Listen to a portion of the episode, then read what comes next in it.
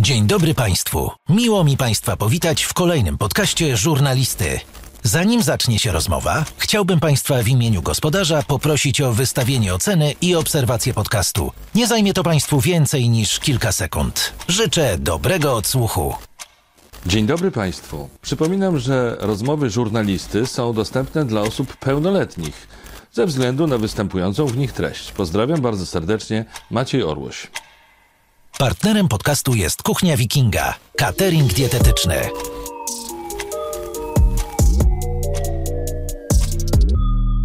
Dzisiaj u mnie Nowciak. Dzień dobry. Dzień dobry, cześć wszystkim. Kochasz dżem i za każdym razem, jak jedziesz ze swoją partnerką do swoich rodziców, to słuchasz ich utworu. Słyszałem, że z tym jest jakaś ciekawa historia związana z twoim tatą. E, wiesz co, no generalnie moja cała rodzina słucha muzyki i to jest e, fajne. Mhm. Rodzina słucha muzyki, wstajesz codziennie rano i słyszysz dobrą muzykę, bo uważam, że słuchają dobrej muzyki, ale też ważne jest to, że słuchają różnej muzyki, czyli od e, Rod Stewart, David Foster, Michael Bublé, potem mamy Perfect Jam.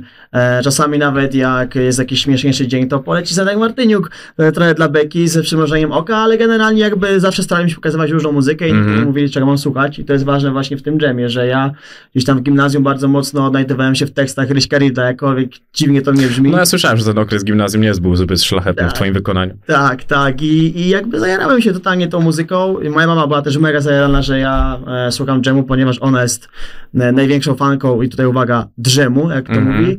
E, I jej się to kojarzy właśnie z jej okresem buntowniczym bardzo mocno, więc jakoś tak to połączyłem w całość, że też mam okres buntowniczy i teraz będę go słuchał. Historia jest taka, że e, oprócz tego, że ja słuchałem ten dżem, no to też mój kolega e, Daniel, którego pozdrawiam, jak to słucha, też sobie go e, słuchał. No i jak byliśmy w liceum u niego na, na domku tak zwanym nad Soliną, poznaliśmy się z pierwszym perkusistą dżemu, czyli Michałem Giertuszczykiewicz, Mhm. Giertuszczykiewiczem, Gierem, który niestety zmarł e, w tamtym roku bodajże. E, no i nawiązaliśmy z nim więź przyjacielską, że tak powiem. Może nie aż tak, że do siebie dzwoniliśmy, bo nie wiem, czy Gier miał Mhm. w ogóle telefon, ale zawsze jak byliśmy nad Soliną, to nas wpuszczał do, do siebie i uwaga, na tratwę, bo mieszkał przez e, chyba 14 lat na tratwie. No i zawsze można było fajnie pogadać o dżemie właśnie, o muzyce i o takich różnych ciekawych rzeczach, które są teraz dla ludzi, którzy biegają e, i, i, i, żyją bardzo szybko, może jakimiś dziwnymi rzeczami, to, to z nimi można było się uspokoić, na spokojnie pogadać o ciekawych rzeczach. Bardzo ciekawe, jeżeli chodzi o, o ten zespół. Wydaje mi się, że było bardzo tak, dużo tak. On ciekawych. generalnie też nie chce tutaj być za specjalistę dżemu, być za specjalistę dżemu, ale on generalnie chyba po pierwszej płycie wyleciał razem z Ryśkiem, jak się nie mylę. Mhm. I Rysiek wrócił, a, a on już nie.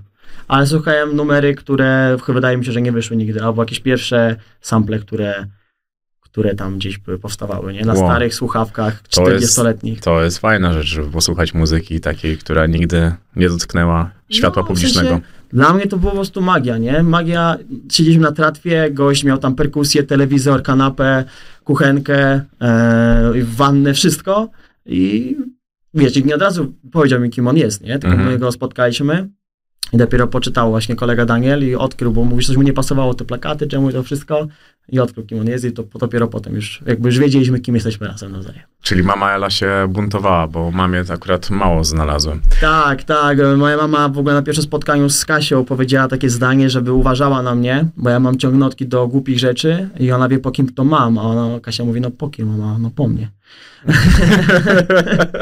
Także to, to było chyba pierwsze zdanie wypowiedzia, wypowiedziane do Kasi w twarz, więc y, śmiesznie, bardzo... Dobrze zaczęły. tak, bardzo- Kasia mi mówiła, że bardzo ją lubi. Że tak, mama jest bardzo wrażliwą osobą e, i moim zdaniem bardzo, bardzo dobrą i ją kocham, mamo, kocham cię. Mhm. Tak, jeszcze przechodząc do takiego, tego, co się dzieje dzisiaj na świecie, interesujesz się piłką nożną poza Liverpoolem? Oglądasz E, mistrzostwa? Generalnie tak. E, Jest pochodzę z małej miejscowości, to pewnie już Mhm. wiesz, z Grodziska Górnego pod Leżańskiem, więc tam były w sumie dwa zajęcia. Pierwsze to był bar Zodiak, też, e, Też pozdrawiam- poznałeś. Pozdrawiam wszystkich, e, ale drugi to był klub sportowy LKS Grodziszczanka, gdzie moi starsi kuzyni uczęszczali, grali. Dla mnie to było taki, wiesz, no, jak grałeś w LKS Grodziszczance, to już byłeś kimś. E, I zawsze, zawsze ja chciałem grać, ale chyba nigdy mi się nie udało zagrać w barwach tak naprawdę. E, więc LKS Grodziszczanka, FC Barcelona i, i Liverpool You Never Walk Alone. Okej, czyli coś tam jest grane. A mi- mistrzostwo oglądasz? Masz faworyta? Tak, oglądam, nie mam faworyta, bo aż taki nie jestem, e, że tak powiem, wkręcony, że to analizuję jakoś Mhm. bardzo, no ale nasze mecze oglądałem. E, Jeden mi się bardziej podobały, inne trochę mniej.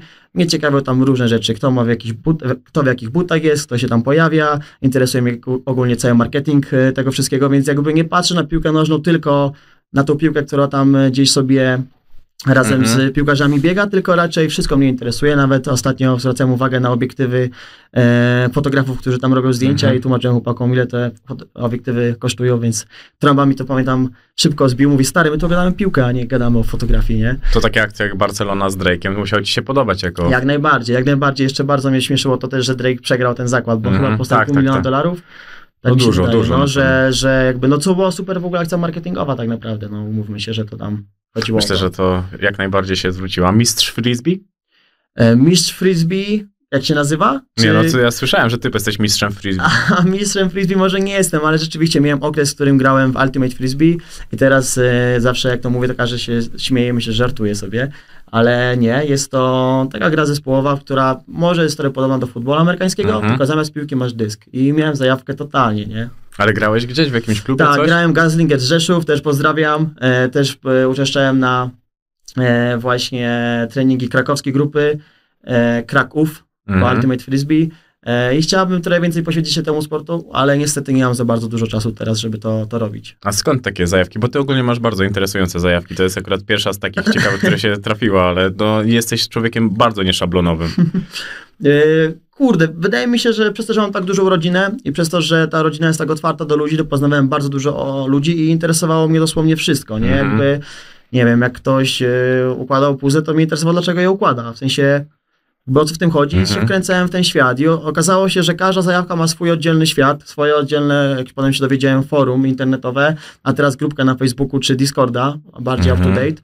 No, no i te światy są totalnie różne, więc ja e, jeżdżąc na dyskorolce i robiąc tam głupstwa, paląc papierosy gdzieś tam za, za skateparkiem, buntowując się e, w sobotę, w niedzielę ubierałem się sweter, jechałem na spotkanie akwarystów i słuchałem o kiryskach, neonach i o, nie wiem, pawie oczkach, nie? W sensie Mhm. jakby kochałem to, że jestem w różnych światach, ale nadal w jakiejś takiej grupie, która robi coś ciekawego. To zahaczy o wątek, e, który mam przed e, sobą później, bo też mnie to właśnie zainteresowało. Interesowałaś się jeszcze jakimś sportem poza wędkarstwem?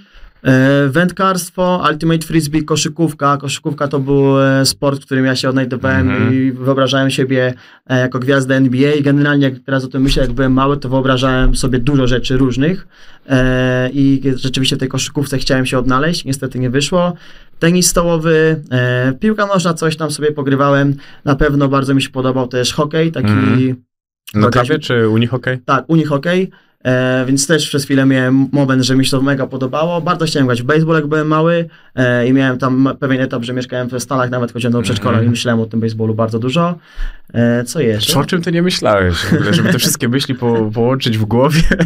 Lubię bardzo golf. Teraz z takich Mhm. sportów, które może nie uprawiam bardzo często, ale w tym roku kilka razy to golf jest czymś, co, Mhm. co mnie, co mnie jara. No szczególnie, kiedy jesteś w ekipie, jesteś tak milionerem, przylatujesz na helikopterem na pole golfowe, to trochę jednak nabiera też prestiżu, że ci youtuberzy zaczynają być szanowani na polach No, golfowych. może to jest trochę śmieszne, ale akurat na Hawajach jakby pierwszy raz tak mocno zajarałem się golfem, więc y, no tak. I tam helikopterem? Helikopterem nie, nie leciałem, nie chciałem lecieć helikopterem akurat, więc byłem No bo to jesteś skromnym gościem. jed, jedną z dwóch e, osób, które tym helikopterem wtedy nie poleciało. A dlaczego nazywałeś siebie w dzieciństwie dziwnym gościem? E, ja dalej się nazywam dziwnym gościem. No ale to w dzieciństwie może Wiesz zacznijmy od genezy. Zawsze czułem się takim delikatnym wyrzutkiem, chociaż tego, choć, pomimo tego, że raczej byłem w centrum uwagi i zawsze byłem w jakiejś grupie i często jak byłem mały, to byłem liderem grupy, a potem troszeczkę e, mniej liderem, ale byłem w tej grupie, ale zawsze uważałem się trochę inny niż reszta. I nie dlatego, nie, że jakiś lepszy, ale Mhm. też nie, że jakiś gorszy, tylko ja zawsze byłem jakiś Kurde, coś było ze mną nie tak, nie? Dużo teraz znajomych, z, których, z którymi się spotykałem gdzieś tam w gimnazjum, liceum, się znałem, mówiło mi zawsze, znaczy mówiło mi, znaczy mówi mi teraz, przepraszam, że oni od zawsze wiedzieli, że coś tak skończy, nie? Ja mówię, ale jak się skończy? No, że będziesz właśnie jakąś osobą sukcesu, bo ludzie uważają, że jestem osobą sukcesu, ja jeszcze się tak nie uważam. E, No to, no to właśnie coś tam musiało we mnie być dziwnego, no. No może po prostu byłeś takim gościem, który dążył właśnie do, do osiągnięcia dużych rzeczy, bo z tego co mówisz, no to wydaje się, że jednak byłeś dość jasno ukierunkowany na sukces. No miałeś dużo zainteresowań. Jak myślałeś o graniu w koszykówce, to myślałeś, żeby zostać gwiazdą NBA, a nie żeby grać No w polskiej tak, lidze trochę- jednak. trochę dość zawsze- wysoko mierzyłeś. Trochę zawsze sobie się wyobrażałem jako jakiegoś superbohatera, Mhm. e, rzeczywiście, ale czy miałem jakieś parcie na to, żeby to jakby Partnerem żurnalisty jest Engokars.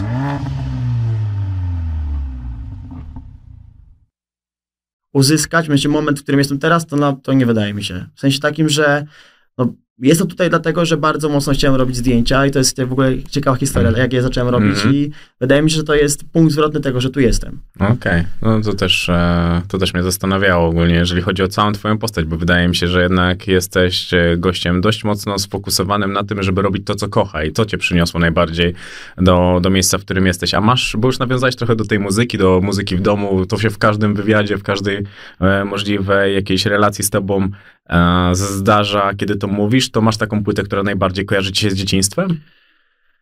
Moja diamentowa na, y, na ścianie rodziców przed, y, przed ich sypialnią. To mi się najbardziej kojarzy z dzieciństwem, bo udowodniłem im, że moje dziecko w środku, które cały czas jest, y, Mhm. potrafi i musiałem to zrobić. W sensie takim, że czułem w środku, że, że to był punkt taki zwrotny, więc jakby ta płyta mi się kojarzy. Diamentowa płyta ekipy kojarzy mi się z dzieciństwem. Tam y, ulokowałem wszystkie moje siły e, na tych numerach i, i całą tą moją energię i szczęście, które, które jakby było dowodem e, na to, że udało mi się. Mamo i tato, kocham was. No bo mnie to zastanawiało, bo mówiłeś, że z polskiego rapu słuchałeś Ostrego i PZ, a gdzieś tam przedstawicielem amerykańskiej sceny był Mac Miller. Myślałem, że były takie rzeczy, które mogłeś Nie, no. katować jako dziecko. Wiesz co, jako dziecko to kojarzy mi się e, paktofonika, Mhm. e, bo tak jak mówię, miałem starszych kuzynów, z którymi się wychowywałem, więc jakby no, posłuchiwałem, co tam sobie słuchają na zwyczajnie świecie, więc paktofonika, happy set, są takie, są takie moje... To tam naprawdę na dobrej muzyce wyrosł. Co, to są takie jakby moje początki muzyczne, zacząłem już kminić, co się dzieje, nie? Mhm. A, ty, a ten twój wiek to jest jakaś wielka tajemnica? Bo w internecie jest tak, że nie podajesz swojego wieku podobno. Nie, no mam 25 lat i... albo 38, jeszcze nie wiem. Jedna z tych dwóch opcji, tak? Tak. W zależności, czy jesteś sobą, czy, czy kimś innym. Tak, tak, tak. A lubisz być się przebierać za kogoś innego? Wiesz co, ja miałem etap, jak byłem mały, że co wieczór się przebierałem za kogoś i robiłem teatrzyk mojej, bab mojej Mhm. babci, dziadkowi i rodzicom, jak byli. E, więc jakby to udawanie, że na pewno kochałem atencję, albo jej szukałem, Mhm. jeszcze to rozkminiam z kimś profesjonalnym, e, ale no nie miałem żadnego problemu z tym, żeby się przebrać Mhm. e, za kogoś, za coś. Też miałem etap, że grałem chwilę w teatrze, więc y, podobało mi się to po prostu. No wiem, wiem, widziałem, że grałeś w teatrze. Rozmawiamy w dzień, gdzie zmarł wielki człowiek, Jan Nowicki. To jak się stało że w tym teatrze? Że jak, że, dlaczego do niego trafiłeś? Wiesz co, no tak jak już wiesz, w gimnazjum, może nie, że byłem trudnym dzieckiem, no bo kurczę, jak ja słucham różnych historii, to ja byłem e, minimalnie trudniejszym dzieckiem z dobrego domu, e, że jakby zacząłem, sorki, że jakby zacząłem się kręcić wśród środowiska, którego oczywiście też pozdrawiam, Mhm. ale no raczej byli uważani za jakichś takich e, nie do końca ambitnych dzieciaków i jakoś mnie tak zaczęło to jarać, że jest to być z nimi i tam ta Mhm. deskorolka we mnie wtedy rozkwitła. No i trochę tam robiliśmy jakichś tam różnych e, trochę łobuzako, łobuzakowaliśmy, nie wiem czy jest takie słowo, ale no o to, o to mi generalnie chodzi. No i Mhm. w końcu się pojawił ksiądz, który mówił, ja prowadzę teatr i wy e, zagracie na jasełkach, nie? A my Mhm. mówi, dobra, super, beka, robimy to. I zagraliśmy, a się okazało, że ten ksiądz prowadzi teatr przykościelny i zostałem, nie? Mhm. Chyba tam ja i jeszcze dwóch ziomali. Lubiliśmy chodzić na próby, robiliśmy to wszystko e, jakby o, odgrywać. Ten ksiądz nie miał Mhm. problemu z tym, że podpaliśmy papierochy, bo mówił, jakby tłumaczyłem, że to nie jest dobre, ale to nie była osoba, która mówiła, jesteście tacy źli i jakby czuliśmy, jakby czuliśmy fajną przynależność do tej, do tej grupy i Mhm. nikt nie miał problemu z tym, jak, jacy jesteśmy, nie? I się skończyło tak, że tam E, Potem w liceum pociągnąłem dalej, e, może nie karierę, ale zacząłem też, wszedłem na kółko e, teatralne i w, e, jak się nazywa to miejsce? No właśnie. Zapomniałem teraz, jak się nazywa miejsce pod Warszawą, ale był przegląd teatrów Mhm. i zajęliśmy jakieś duże miejsce. Dostaliśmy jakieś chyba wyróżnienie wtedy, jako teatr szkolny, a tam były teatry zwykłe. Nie? W sensie, To jest duży sukces, tak, faktycznie. tak, tak, to czyli długo to ciągnąłeś, bo też nagrywałeś jakieś krótkie filmiki, reklamy. Wśród swoich znajomych mówisz, że mógłbyś być aktorem. To jakieś niespełnione marzenie? Yy, czy nie spełnione marzenie? Nie wiem. Ja, ja po prostu nie miałem problemu nigdy z tym, żeby ktoś mnie nagrywał, ale też nie miałem nigdy problemu z tym, żeby właśnie e, zmieniał swoją postać i czasami by, czasami chciałbym być, jakby inaczej. Nie miałem problemu z tym, żeby czasami być kimś innym niż jestem, nie? W sensie. A fajnie... czułeś w tym komfort? Bo to może też ciekawa. Y, Kurczę, zawsze mi się wyd- wydaje że tutaj, tutaj jest ta kwestia tej atencji, bo jak teraz o tym myślę, jak byłem mały, to ja znowu e, chodziłem do żłobka, który nazywał się Ochronka, prowadzony był przez e, zakonnicę, Mhm. E, Więc ja grałem e, Jezuska, grałem Józefa, grałem Aniołka, grałem e, Apostoła. Więc chyba miałem wszystkie role, bo byłem tam Mhm. przez 5 lat. Więc wszystkie role, które tam były do ogrania, to ja zagrałem. Od Jezuska, jak miałem dwa lata, zagrałem, nie? I płakałem po prostu w końcu. No E, więc kurczę, teraz jak o tym myślę, to wydaje mi się, że to była troszeczkę taka próba, ej mamo, tato jestem, jest, bądźcie ze mnie Mhm. dumni. Przez to, że tata mój, jak ja byłem mały, to pracował e, właśnie w Rzeszowie i go Mhm. często nie było. E, ale też po prostu, nie wiem, dla mnie to było, nie miałem w sobie żadnej trudności, żeby występować, uczyć się tekstów, śpiewać, tańczyć i tak dalej. Jakby taką mam rodzinę też, nie? Mhm. To filmy były z tobą? Bo jak pytałem cię o muzykę, która była z tobą w dzieciństwie, to może są takie filmy, które były dla ciebie ważne? Tak, oczywiście. Były to Gwiezdne Wojny, Władca Pierścieni, e, był to Harry Potter, czyli wszystkie filmy, które były po prostu, e, w którym występował jakiś bohater, Mhm. miał jakieś supermoce i ja właśnie te supermoce chciałem mieć. Jak byłem mały, pamiętam, obejrzałem sobie nowego Władcę Pierścieni i zabrałem dziadka rentgen pleców i, a nie, sorry, rentgen pleców posłużył mi jako Jedi, wtedy byłem Jedi i Mhm. to był mój miecz, ale też byłem właśnie Legolasem, coś mu tam zabrałem e, i strzelałem z jakiegoś łuku i ja potrafiłem spędzać cały dzień bawiąc się sam ze sobą, jakkolwiek dziwnie to nie brzmi, to biegałem po korytarzu, widziałem skitków i ich atakowałem albo ratowałem kogoś z opresji, nie? Na przykład kubek babci. Ta wyobraźnia jednak pozostała z tobą do dzisiaj i stworzy jako twój jeden z atutów do tego, e, czym się dzisiaj zajmujesz. A byli jacyś aktorzy, którzy tobie imponowali? Na pewno bardzo imponuje mi Morgan Freeman, bardzo Mhm. lubię oglądać z nim filmy. Na pewno Will Smith. E, To są jakieś takie, jakieś takie mieli role, które bardzo gdzieś tam z tyłu głowy mi się zakorzeniły, ale kurczę, no pewnie jakbyś zadał mi to pytanie, jeśli chwilę bym zastanowił dłużej, to bym zaczął ci więcej o tym mówić, ale przez to, że uczę się też powoli, że mam mózg trochę chyba atypowy, to teraz nie wpada mi nic do głowy takiego. No, A z tym e, mózgiem, jak już mówisz, to powiedziałeś, że też skorzystasz z osób, e, kogoś, kto jest bardziej kumaty, to chodzisz na jakąś terapię? Tak, tak, zacząłem chodzić na terapię i, i, i jakby e, trochę ubolewam, że ostatnio mnie na niej nie było, przez to, że miałem bardzo dużo roboty, ale no, powoli dowiaduję się, że nie do końca jestem dziwny, tylko właśnie atypowy I- Mhm. i że to nie jest do końca coś złego, tylko raczej spoko i to jest fajne. Odkryłeś coś nowego o sobie? Od cały czas odkrywam, tak. Jakby to jest dopiero początek, więc nie chcę o tym mówić za dużo, Mhm. ale po kilku spotkaniach, tam kilkunastu, już wiem, że chcę więcej i jakby dowiaduję się fajnych rzeczy niefajnych rzeczy, ale dużo jakby bardzo uświadamiam sobie różne, znowu powiem rzeczy. To było coś, co cię zaskoczyło? Wiesz co, no dowiedziałem się, że właśnie to, że jestem trochę dziwny, nie potrafię się skupić i cały czas jak nie wiem, zwróciłeś uwagę, patrzę się na wszystkie różne rzeczy i tak samo tutaj przeszedłem, obczaiłem sobie całe to studio, wszystko już tutaj wiem, e, to nie jest takie do końca dziwne i złe, nie? To, to że nie umiem się skupić na więcej niż 5 minut na jednej rzeczy, tylko muszę zrobić 5 różnych do, dookoła, zanim za, skończę tą jedną, to też nie jest złe, a właśnie to było jakby e, troszeczkę tak definiowane w moim domu jako taki, a jesteś taki roztrzepany, ty w Mhm. ogóle wszystko zapominasz i w ogóle to wiesz, to, to nic się nie będzie, jak Mhm. będziesz taki dalej, musisz się ogarnąć, nie? Właśnie, musisz się ogarnąć, to jest słowo, którego, którego nie lubię, bo, bo ja nie chcę się ogarniać, no jakby ja z tym chaosie całym się odnajdywałem, trochę teraz Mhm. przy pomocy od e, pani terapeutki z, e, staram się zrozumieć, jak to działa, e, żeby po prostu tak naprawdę zmaksymalizować e, moje umiejętności, bo czasami oczywiście też to, ten charakter, Mhm. e, po prostu ADHD chyba, mm, no może też przeszkadzać, nie?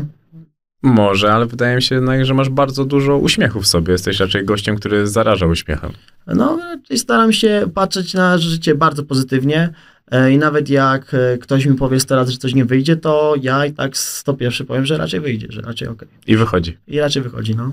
A łatwo ciebie sprowadzić do takich dolin, żebyś naprawdę poczuł się smutny, czy raczej jesteś na tyle stabilny, Mm, że... Właśnie wydaje mi się, że jest to, to dosyć łatwe, ale tak samo łatwo mnie sprowadzić do doliny, jak łatwo mnie z tej doliny wyciągnąć. E, To się dowiedziałem na terapii, że jestem bardzo wrażliwy, że cholernie jestem wrażliwy, e, co zawsze właśnie uważam, to moim zdaniem było to najdziwniejsze u mnie w grupie, nie? Że kurczę, kogoś tam ktoś bił w parku, a tego ja czułem, że powinienem mu chyba pomóc, na przykład, nie? Nie mówię, że zawsze pomagałem, a Mhm. czasami, czasami miałem gorszy etap, buntowałem się sam, sam na siebie, ale, ale ja zawsze o tym jakoś tak intensywnie myślałem i to nie dawało mi spokoju. No, ktoś mi tam złamał w gimnazjum rękę, bo e, mojego kolegi z podstawówki właśnie dostawał tam bęcki i ja wbiegłem no, i powiedziałem, no zostawcie go, to byli starsi goście z gimnazjum, my byliśmy w czwartej klasie Mhm. podstawówki czy trzeciej.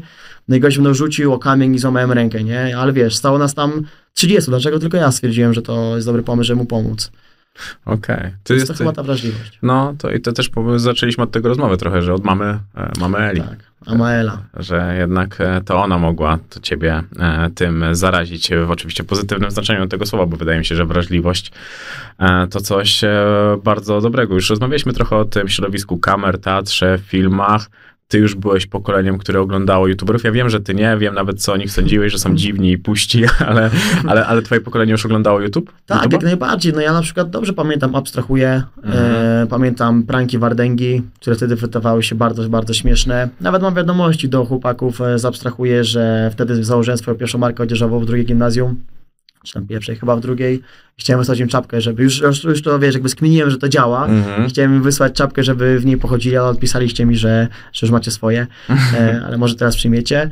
Więc jakby oglądałem sobie już coś, ale to bardziej było takie pomiędzy demotywatorami, kwejkiem, e, jakimiś innymi pierdołami, forami terrorystycznymi, akwarystycznymi i grałem na PlayStation, czasami odpaliłem YouTube'a, nie? No to potrzebowałeś pięciu rzeczy, żeby zająć się szóstą, więc po prostu musiałeś zapełnić te wszystkie Tak, luki tak, w tak. tym całym swoim Oprócz życiu. I te tego wszystkie... musiałem nakarmić moje zwierzęta, bo ja hodowałem e, dużo rzeczy. No wiem, No. wiem, o tych pająkach czytałem Tak, i tak, tak, dalej, tak, że to tak, jest tak. ogólnie coś gościem. To jest, mi się wydaje, że ty gdybyś założył taką orkiestrę symfoniczną, to grałbyś na każdym z instrumentów, który byłby potrzebny w tej orkiestrze, że kiedy Jim, zrobiłbyś konkurencję dla Jimka, zastąpiłbyś wszystkich. Dziwne, jak to słuchasz, to uważaj. Nadchodzę. Nadchodzę. A jakie masz e, problemy z kolorami po tacie? Wiesz co, mój tata jest daltonistą po prostu, więc zawsze jest mega beka w domu, Mhm. jak on mówi o jakichś kolorach, bo no zawsze się denerwuje po prostu. Mówi, wiesz, Mhm. no ja nie wybiorę tego koloru na, na ścianę, bo coś tam e, i tak Mhm. dalej, więc wydaje mi się, że czasami mam delikatny problem z kolorami, ale, ale to nie jest aż takie, że to zmienia mi życie. Czasami jak Kasia mówi, że coś jest zielone, dla mnie jest żółte, nie? Ale nie jak mój tata, że coś jest brązowe, a on mówi, że to jest zielone. Czekaj, bo, bo, Kasia, bo jak ja dzisiaj napisałem o tym do Kasi, Kasia mi powiedziała, że ją tym zaskoczyłem, ale powiedziała, że jak się głębiej zastanowiła, to coś w tym jest. No czasami tak, czasami tak. Ale to od czegoś jest zależne? No bo nigdy nie rozmawiałem z osobą, która miała problem z kolorami, więc to mnie Kurczę, ja zastanawia. nie, mam, ja nie mam takiego problemu, żeby ci o tym jakoś bardzo opowiedzieć, nie? Mhm. Czasami wydaje mi się, że jakiś odcinek jest jakiś, a ktoś mi próbuje wmówić, że tak nie jest, no i okej, jestem z tym okej, ale jestem raczej blisko zazwyczaj. Za to mam kuzyna, który jest daltonistą. Nie wiem, jak się nazywa ta książka z tymi cyferkami kolorowymi. Nie pojęcia. Jak idziesz do roboty, to musisz przez to przejść i powiedzieć, to jest 5-2, to jest 8-7. Tak samo jak robić prawo jazdy. Mhm. Mam kuzyna, który jest genia, geniuszem, pozdrawiam go. Nauczył się tej książki na pamięć. Więc po prostu jak e, była strona 78, on mówi, ok, 78, 12. Bo on nie widział nic, nie? No. Widzia, nie widział nic. Także po prostu z nim musiałbyś o tym porozmawiać, jak to, jak to działa, bo, bo ja nie wiem. Ale to może przeszkadzać ty, w tym, co robisz. No jeżeli chociaż jesteś blisko, no to... to... Nie, ja jestem, ja jestem w miarę, w miarę blisko. No jakby wydaje mi się, że kolekcja, na przykład jak robimy ciuchy czy coś, to raczej, raczej wiem, że fioletowy to jest fioletowy, nie? Raczej. bardzo ufam mojemu ojcu, bardzo mi w życiu pomógł i często pytam go o różne sprawy. Jest mi bardzo mądrym gościem. Zawiodłeś kiedyś rodziców? No tak, myślę, że na pewno. Myślę, że na pewno zawiodłem ich nieraz, e, chociaż uważam, że właśnie jak już mam, znam trochę więcej historii różnych osób, to jednak byłem raczej takim e, grzecznym chłopcem. E, Pomimo tego, że też robiłem dużo jakby rzeczy, które może nie wiem, nie były do końca elokwentne i mądre, no to ja też to nie przychodziło do domu. Ja zawsze jak coś odwaliłem, to potrafiłem tak to załatwić, że to nigdy nie dochodziło do rodziców, a jak dochodziło, no to może tata nigdy mi nic tego nie, o, o tym nie powiedział, nie? Że miałem tam kilka przypałów takich Mhm. grubszych i jakby zawsze jakoś mi się udawało tak to wykombinować, że, e, że jednak, że jednak nie miałem jakichś Mhm. konsekwencji e, u rodziców.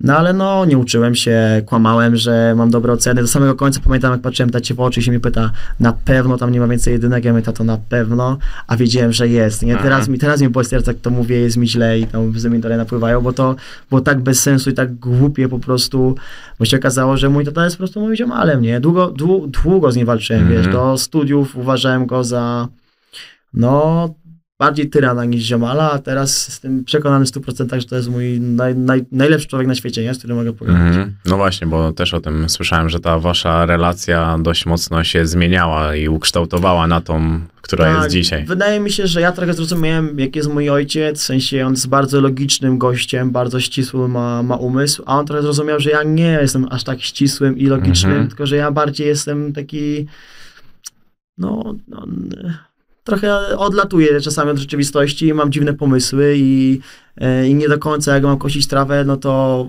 to ją skoszę, bo na przykład w trakcie mi się coś spodoba i na to patrzę, albo, albo myślę o czymś i wjeżdżam w coś te, kosiarką, więc jakby Długi czas mu to przeszkadzało, Mhm.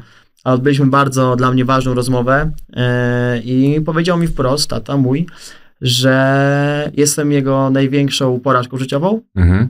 Okay? bo sobie wyobrażam je totalnie inaczej, jak myślał o synie, ale ja wiesz, patrzę na niego, nie, mówię, co jest, to już jest okej wszystko, nie, a on mówi, że jestem jego największą porażką życiową, a, ale chcę, żeby wiedział, że jest ze mnie cholernie dumny, bo nie, by nie wyobrażał sobie, że ja tak totalnie wszystko inaczej zrobię, niż on myślał i on będzie ze mnie tak dumny. Więc jakby powiedział mi, że po prostu miał inne oczekiwania, Mhm. a ja i tak te oczekiwania spełniłem tylko w swój totalnie, absurdalnie, nie dla niego logiczny sposób. Okej, no bo ty też miałeś e, jechać na studia do Stanów, no twój tata na to bardzo mocno naciskał. Tak, tak, tak. Mój tata generalnie do teraz mi jeszcze wypomina, że ja nie skończyłem studiów w Stanach, albo przynajmniej w, gdzieś w Wielkiej Brytanii, bo jednak dla niego to jest bardzo ważne, żebym był wykształcony jak najwyżej. Mhm. E, ale też z tym, ostatnio z nim rozmawiałem i on mówi, że on by mógł do tego doprowadzić, żebym to zrobił, ale on myśli, że nie byłem odpowiednim dzieckiem, żeby to, że ja zawsze na bakier, że jak on Mhm. to chciał, to ja nie chciałem i koniec. I on wie, żeby to po prostu nie przyniosło dobrych skutków, nie? A to dlaczego tego nie chciałeś? Tylko i wyłącznie dlatego, żeby zrobić na złość? tak jak powiedziałem, no my, czyli osoby ADHD w szkołach nie mają łatwo, chociaż e, ja, wiesz, nigdy nie miałem stwierdzonego ADHD w Mhm. szkole, no to zawsze byłem trochę dziwny właśnie, e, no i wiesz, no ciężko nam się uczy, jakby coś mnie jara, ale coś mnie totalnie nie jara, tutaj się nudzę, to już zaraz jestem problematyczny, bo się nudzę, patrzę za okno, Mhm. Tutaj znowu, nie wiem, e, coś mnie mega wkręca, no i wiesz, tutaj dostaję super oceny i każdy nie wie o co ze mną chodzi, że czasami mam kurczę, trzy miesiące samych jedynek, a czasami mam trzy miesiące samych piątek, nie? O co z tym gościem chodzi? Mhm. Ja właśnie miałem takie, wiesz, Artysta. To się chyba wszystko mieści też w tym określeniu i widać, że ty się bardzo swobodnie czujesz w tym określeniu, patrząc na to, na te wszystkie twoje predyspozycje, tego jakim jesteś, podążałeś swoimi drogami, tylko zastanawia mnie to zaradność. Ona, skąd ona się u ciebie wzięła? Taka silna. Nawet nie chodzi już nawet o to, że świetnie zarządzałeś kasą, że otworzyłeś miałeś firmę, mając tam, będąc powiedzmy w gimnazjum, te pająki, buty, riselka, to wszystko, wszystko wiem, tylko nawet tymi sytuacjami kryzysowymi dość dobrze zarządzałeś, jeżeli chodzi o przypały w szkole. Skąd to się w tobie wzięło? wiesz co, no z jednej strony mama wrażliwość i taka właśnie, no generalnie wrażliwość i dobroć, Mhm. a z drugiej strony ojciec, którym jest umysłem ścisłym i bardzo zaradnym i bardzo logicznym i wydaje mi się, że to połączenie po prostu e, stworzyło mnie, no. Mhm. A to E, też podglądałeś w jakiś sposób to, no bo to nie są takie rzeczy, którymi tak dobrze potrafi dysponować dziecko. Wiesz co, no ja pochodzę z domu, który raczej no, nie był biedny, przynajmniej Mhm. jak ja się już y, y, u- urodziłem i już trochę dorosłem na tyle, żeby cośkolwiek rozumieć, y, ale no mój tata pochodzi z bardzo biednej rodziny i często mi po prostu opowiadał, jak to wszystko wyglądało u nich i ja bardzo szybko to łapałem. Mhm. Że on teraz pewnie uważa, że ja dalej nic tego nie rozumiem, to ja bardzo dobrze to rozumiałem, jak byłem y, gówniarzem. E, No i też u mnie w domu nie było tak, że dosłownie co sobie nie wymyśliłem, to musiałem to mieć, nie? Więc trzeba było trochę pokombinować, trzeba było trochę zarobić. E, No na wiesz, pierwszy aparat zrobiłeś sam. tak, tak. Na pierwszy aparat, na telefon, na węże, które miałem. Jakby Mhm. starałem się jak najbardziej kombinować i wiadomo, że to trochę bolało, że miałem znajomych, którzy dostają nowego iPhone'a, dostają auto na osiemnastkę e, albo coś tam, e, wiesz, po prostu rodzice w nich pompują kasę. Mhm.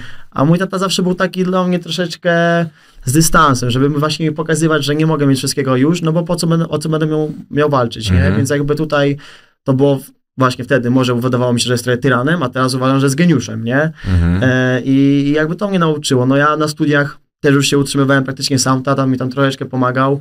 E, znaczy największą pomocą było to, że mieszkałem, przepraszam, w jego mieszkaniu, nie? Więc jakby nie musiałem płacić czynszu, ale, ale starałem się zarabiać sam na siebie, tak się uczyłem, wiesz, pierwszych finansów, uczyłem się, ile muszę kasy wydać w miesiącu, żeby, żeby przeżyć. Mhm. Więc jakby e, to, to mi bardzo dużo dało, prostu chyba życie, no. Ta relacja rodzinna może się tobie e, całkiem niedługo fajnie, e, fajnie przydać. Ale ciekawe jest to, co mi powiedziała twoja partnerka o tobie, że nie potrafisz funkcjonować, kiedy nie otacza ciebie duża ilość ludzi. Tak miałeś od zawsze? Tak, ja generalnie bardzo mocno czerpię energię od ludzi i po na przykład, nie wiem, jakimś spotkaniu, jakiejś zwykłej kawie, e, po imprezie, cokolwiek, czuję się totalnie, totalnie naładowany energią, jakby, jakby totalnie mam od razu milion pomysłów, wiesz, jakby, no nie wiem jak to nawet nazwać, to jest, jest Mhm. taki przypływ energii, który jest niesamowity, a jakbym miał siedzieć tydzień sam w chacie, to bym się zamęczył. I to, ale to też, to jest, to jest coś, to jest też coś, nad czym pracuję, no bo to też nie jest normalne do końca, Mhm. że ja nie mogę być sam, nie? Dosłownie nie mogę być sam i dlatego, że czuję się od razu smutno trochę.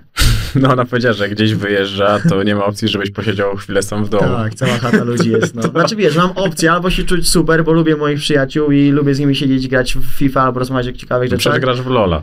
Codziennie. No, no tak, no czasami sobie zagram. Codziennie. Czasami codziennie nawet. czasami codziennie. To nie, no bo to jest bardzo interesująca rzecz. Jesteś chyba pierwszą osobą, którą poznałem i że bardzo lubi dużą ilość ludzi. Zazwyczaj jednak ludzie już, y, też mi się wydaje, że tworzymy takie sobie małe grupki albo właśnie jesteśmy samotnikami, a szczególnie w tym środowisku, w którym ty się otaczasz. Wszyscy powiedzmy chcą robić karierę, chcą robić bardzo dużą ilość projektów, to zazwyczaj bardzo mocno ogranicza się ten czas na przyjaciół i znajomych. Tak, ale tutaj opowiem ci po jedną rzecz i jak było u mnie w domu, jak byłem mały, bo mieszkałem wtedy z babcią, Mhm. dziadkiem i z wujkiem, kuzynami, czyli mieliśmy dom pełen ludzi, Mhm. trzypoziomowy. E, No i w naszym domu wyglądało to tak, że jak przychodził listonosz, to otwierał sobie drzwi, rzucał listy i koperty na kanapę, wchodził do kuchni, robił sobie kawę, no i mówił, no cześć, jestem, no co tam, nie? Więc Okej. e, to było tak otwarty dom po prostu i tam było tyle osób zawsze, fajnych, ciekawych, jak słyszałem już jakiegoś tam sąsiada, wujka, e, no to wiesz, już schodziłem, mówię, o cześć, coś tam jakby, było tyle ludzi, że w końcu jakby, no nie wiem, brakowało mi ich potem, jak się wyprowadziłem z rodzicami do domu Mhm. już sam, to, to było mi dziwnie, nie? Bez tych ludzi, bez tego całego show tak zwanego. To byłeś takim małym dorosłym? Czy byłem małym dorosłym? Nie wiem, no. No bo jeżeli tak mówisz o takim komunikowaniu, schodzeniu do jakichś ludzi, żeby Miałem- rozmawianiu z nimi. E, Miałem dużo takich spostrzeżeń, jak miałem jakieś 14, 15, 13 lat i rozmawiałem z osobami teraz w moim wieku, to mówili, że rzeczywiście jakoś tak wyprzedzam i, i jak, mm, wydaje się, że jestem dużo e, starszy, a nie Mhm. jestem, przez to o czym mówię, co mnie interesuje, o czym rozmawiam, ale no nie wiem, tak może było. No bo jeżeli mówisz o tej zaradności, o tym jak się posługiwałeś pieniędzmi, sytuacjami kryzysowymi, schodzeniem, duży dom, duża rodzina, to Wiesz co, no, wszystko. też tata mi często wpajał, że mm, nie da się łatwo, że nic nie przychodzi samo i łatwo, nie? Wszystko, Mhm. po, na wszystko potrzeba pracy, jakiejś determinacji i, i, i wydaje mi się, że, że tak sobie to wbiłem do głowy po prostu, nie? Dość, że, dość skutecznie chyba, jak widać. No, chyba tak, chyba Tak. jest nieźle. Pochodzisz z rodziny bardzo wierzącej i też e, wierzysz, to są rzeczy, które chcesz przekazać też swojemu dziecku? E, wiesz co, pochodzę z rodziny wierzącej, tak. Mhm. E, czy wierzę? Tak. Wiem, że Kościół cię brzydzi, spokojnie. Czy chcę przekazać to mojemu dziecku? Na pewno pokazać, ale kurczę, no nie wiem, wydaje mi się, że generalnie temat mojego dziecka to może nie na dzisiaj, bo ja muszę jeszcze trochę e, pomyśleć nad tym wszystkim, bo, bo to, to jest trochę taki plan, który trzeba zrealizować, jakkolwiek dziwnie to nie brzmi, to jednak trzeba zastanowić się, co robili rodzice, Mhm. co nie do końca było ok może, jak można zrobić to inaczej. I myślę nad tym cały czas, ale plan jeszcze nie jest opracowany na 100%. No co dzi- dziwne, żeby było, on też będzie się pewnie zmieniał wielokrotnie w perspektywie tego, jak on się wydarzy, nie? No bo to jest tak Dokładnie. trochę jak z twoim tatą. Twój tata wizualizował sobie ciebie w zupełnie innym Dokładnie. wykonaniu. To nie, ja na pewno nie chcę wizualizować sobie y, mojego dziecka jako, nie wiem, y, jakiegoś sportowca, albo muzyka, albo kogokolwiek. Y, Ja po prostu chciałbym jak najwięcej możliwości temu dziecku dać, ale też jak najwięcej wpoić takiej mm, normalności i takiego logicznego myślenia, które dał mi ojciec. Po prostu, Mhm. nie? Nie chciałbym, żeby moje dziecko mi kiedyś kłamało tak, jak kłamałem mojego tatę, więc zastanawiam się, co on zrobił, czego ja go tak kłamałem. A to może też być tylko i wyłącznie etap, nie? No, gdzieś tam po prostu ten bunt nie jest e, jakimś takim uwarunkowaniem tylko dotyczącym ciebie czy mnie, tylko zazwyczaj całego pokolenia No tak. fragmentu e, ludzi. My też trochę musimy sobie poparzyć łapy, żeby zrozumieć tak naprawdę, bo pomyśl sobie, że gdybyś nie miał teraz tego fragmentu wspomnień o tym, że kłamałeś, No tak. to, to, to, to wydaje się to trochę takie dziurawe te wspomnienia nagle. A jednak racja. masz taki punkt odniesienia, wiesz, że drugi raz czy trzeci raz byś już tego e, nie zrobił, bo przecież Ja mówisz, że nawet to teraz ci wstyd. 65 razy tylko moim No. rodzicom, ale potem już przestałem. No, dobrze, że doszedłeś e, kawałek e, dalej. A przestraszyłeś się, kiedy dowiedziałeś, że zostaniesz ojcem? To jednak duża odpowiedzialność. E, wiesz co, no, ja pamiętam reakcję Kasi, nie wiem, czy ona chce, żebym to opowiadał, że, bo, ale bo trochę była w szoku, e, a ja po prostu się uśmiechnąłem, jakby, serio, ja pochodzę z, z rodziny, gdzie jest nas bardzo dużo, nie wiem ile mam kuzynów, ale myślę, że około 30, takich najbliższych, Mhm. a jeszcze gdzie tu jacyś, wiesz, poboczni. E, więc jakby oni wszyscy już mają dzieci, albo większość, ja wiem, z czym to się mniej więcej je, wiadomo, że to był ogromny e, taki, wiesz, szok, że to się dzieje, ale nie przestraszyłem się. No jestem tutaj i jestem z Kasią, więc No tak, tak, ale, ale to, mnie, to mnie właśnie zastanawiało, bo to też tak teoretycznie zaszło dość szybko, nie? To, tak, tak, tak. Także myślałem, że może delikatny paraliż e, mógł nastąpić, bo jednak począ- początkowo to mogło być trudne. Na pewno zmienia to, e, wiesz, jeszcze nie zmieniło na 100%, ale zmienia to też patrzenie na świat, zmienia to głowę i zmienia to życie, e, to, czyli dziecko, przepraszam, Mhm. tak się źle wypowiedziałem, i, ale z tego sobie uświadamiam, że kurde, nie mogę się chyba doczekać, tak będzie przygoda. Nie, no mogę ci powiedzieć, że ja nawet w trakcie tej rozmowy widzę, że to będzie fajne, będziesz fajnym, fajnym gościem w tej roli, bo to jak opowiadasz o swoich rodzicach i o jakich wartościach cię wychowały i też jakie, jakie błędy widzisz swoje też i, i rodziców, to pokazuje po prostu, że ten plan może być e, nawet bardziej jasno określony niż tobie na dzisiaj e, się wydaje, bo ty chyba raczej często posługujesz się sercem myśląc. Tak, ja właśnie powiedziałem o tym planie, ale ja nie mam nigdy żadnych planów, które rozpisuję, ja nawet nienawidzę prezentacji i rozpisywania planów, więc ja intuicyjnie bardzo mocno działam, no ale staram się tą intuicję w jakiś sposób ukierunkować. Jak widzę coś jest złe, no to staram się powiedzieć temu gościu w środku, e, że słuchaj, no zwracaj na to uwagę po prostu. Mhm. nie? Dużo Kasia zmieniła w twoim życiu? E, No, myślę, że tak. Zmieniłam mu trochę jakby mm, pogląd na świat, ale uważam, że i ja, i ona Mhm. e, jakby no, dużo przepracowaliśmy rzeczy i pozmienialiśmy w swoich nawykach rzeczy. To jakich nawyków się pozbyłeś? No na pewno mnie imprezuje, no jakby w, wydaje mi się, że miałem trochę etap bardzo imprezowy, e, Mhm. jak nagle trochę przestałem, trochę mi tego oczywiście brakowało, to uświadomiłem sobie, że no już chyba wystarczy aż takiej imprezy i teraz trzeba skupić się na działaniu e, i na początku oczywiście mnie to trochę buntowało i trochę byłem taki na nią zły, Mhm. że ona, że ona mnie tutaj akurat stopuje, ale teraz po czasie wiem, że, że no widzę owoce mojej pracy po prostu, nie? I są dużo bardziej widoczne niż, Ale nie mówimy o rosnącym brzuszku. No nie, nie, ale nie było tak. To byłeś kiedyś babiarzem? Wiesz co, czy byłem babiarzem? Nie wiem. No przestań, no przecież wiemy, że ja zadaję ci to pytanie i wiem. Miałem dużo dziewczyn, no to na pewno. Miałem dużo dziewczyn, e, no bo, no nie wiem, jakoś tak e, chyba ciekawie się przechodzić przez świat w parze niż, niż samemu. E, tak To uważam. najciekawsza definicja babiarza, jaką znam. Tak uważam, ale nie byłem taką osobą, że kurczę, dzwonię do kolegów i mówię, ej, ile masz na liczniku, bo ja już mam tyle, nie? To raczej nie byłem taką osobą. Raczej jak już byłem w związku, to byłem w tym związku dłużej, a nie na chwilę. Nie traktowałem cię jako głupka, który tam, wiesz, podsumowywałby zeszycie No, sobie ale ja odnotowywał tak widzę tylko... babiarza, nie? Naprawdę? Tak. To kim byłeś, no jeżeli nie babiarzem? Romantykiem. Ty szybko się zakochiwałeś, tak? A sobie, to jeżeli mówiłeś o momencie, że dużo imprezowałeś, to miałeś też taki moment, że powiedziałeś, że kasa zakręciła ci w głowie. Czym to się objawiało? Wiesz co, no był taki etap, kiedy i ta popularność bardzo mocno wskoczyła, no i też gdzieś tam moje konto zaczęło coraz bardziej rosnąć. Mhm. E, No i to jest takie uczucie, że czujesz się trochę jak taki pan świata, że wchodzisz do sklepu, w sumie na wszystko cię stać, każdy chce z tobą zrobi- chce sobie każdy chce z tobą sobie zrobić zdjęcie, zamawiasz burgera w McDonaldzie i ktoś wychodzi z okienka, bo co zrobił, zrobił zdjęcie, więc jakby trochę cię można kręcić w berecie, Mhm. w szczególności, że wiesz, nie mówię, że mój tata cały czas mi tak ubijał, że to nie wyjdzie, ale tak trochę było u mnie w domu, że robię jakieś głupoty, zaraz się ogarnę i pójdę do szkoły, nie? Wtedy poczułem, że robię te głupoty niby, Mhm.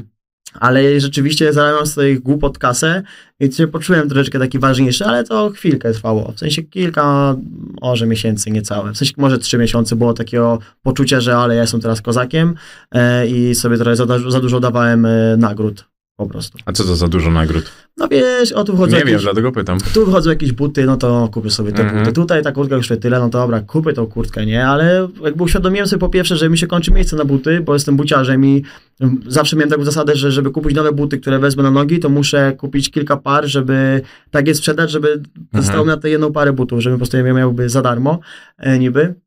E, A tutaj trochę wiesz, jakby te granice porozrzucałem w głowie, nie? Że zapomniałem o tej zasadzie i sobie kupię raz trzy pary. Jakby to nie były jakieś nie wiadomo jakie Mhm. wydatki, ale dla mnie, dla mojej głowy i dla mojej logiki, którą wytworzyłem sobie przez tyle lat, no to jednak to było za bardzo nagradzanie siebie, ale znam takich, co nagradzają się dużo bardziej cały czas. Ale to nie było tak, że byłeś nieznośny, wkurzający. Wiesz co, ja, ja mam bardzo dużą grupę moich takich bliskich przyjaciół, Mhm. e, takich, z którymi się trzymamy bardzo długo i jakby mogę na nich zawsze liczyć i wy na mnie też, chłopaki i dziewczyny. E, I jakby ja im powiedziałem taką rzecz, mówię, słuchajcie, no teraz wchodzę tutaj do, e, do projektu Ekipa, nie wiem, co się może wydarzyć, wiecie, zaraz łapię popularność, może właśnie trochę kasy. Mówię, jak zacznie mi się trochę odklejać, zacznę robić jakieś dziwne rzeczy, Mhm. to proszę was, zróbcie mi normalnie interwencję, usiądźmy i o tym pogadajmy. No i ona się nigdy nie wydarzyła. E, I też jak z nimi o tym teraz rozmawiam, no to chłopaki mówią, że no jakby nigdy nie poczuli, że się bardzo zmieniłem. No zmienił się tylko mój czas dla nich, ale, ale nie uważają, że mi jakoś się tam odkręciło, nie? Mhm. A kto pomógł ci wrócić do normalności z tamtego momentu, o którym rozmawialiśmy wcześniej? Eee, O, czyli ktoś jest. Przypadkowy chłop na ulicy, który mi uszczerbał trzy zęby. Pozdrawiam go. Dzięki. Naprawdę? No tak, no ja generalnie.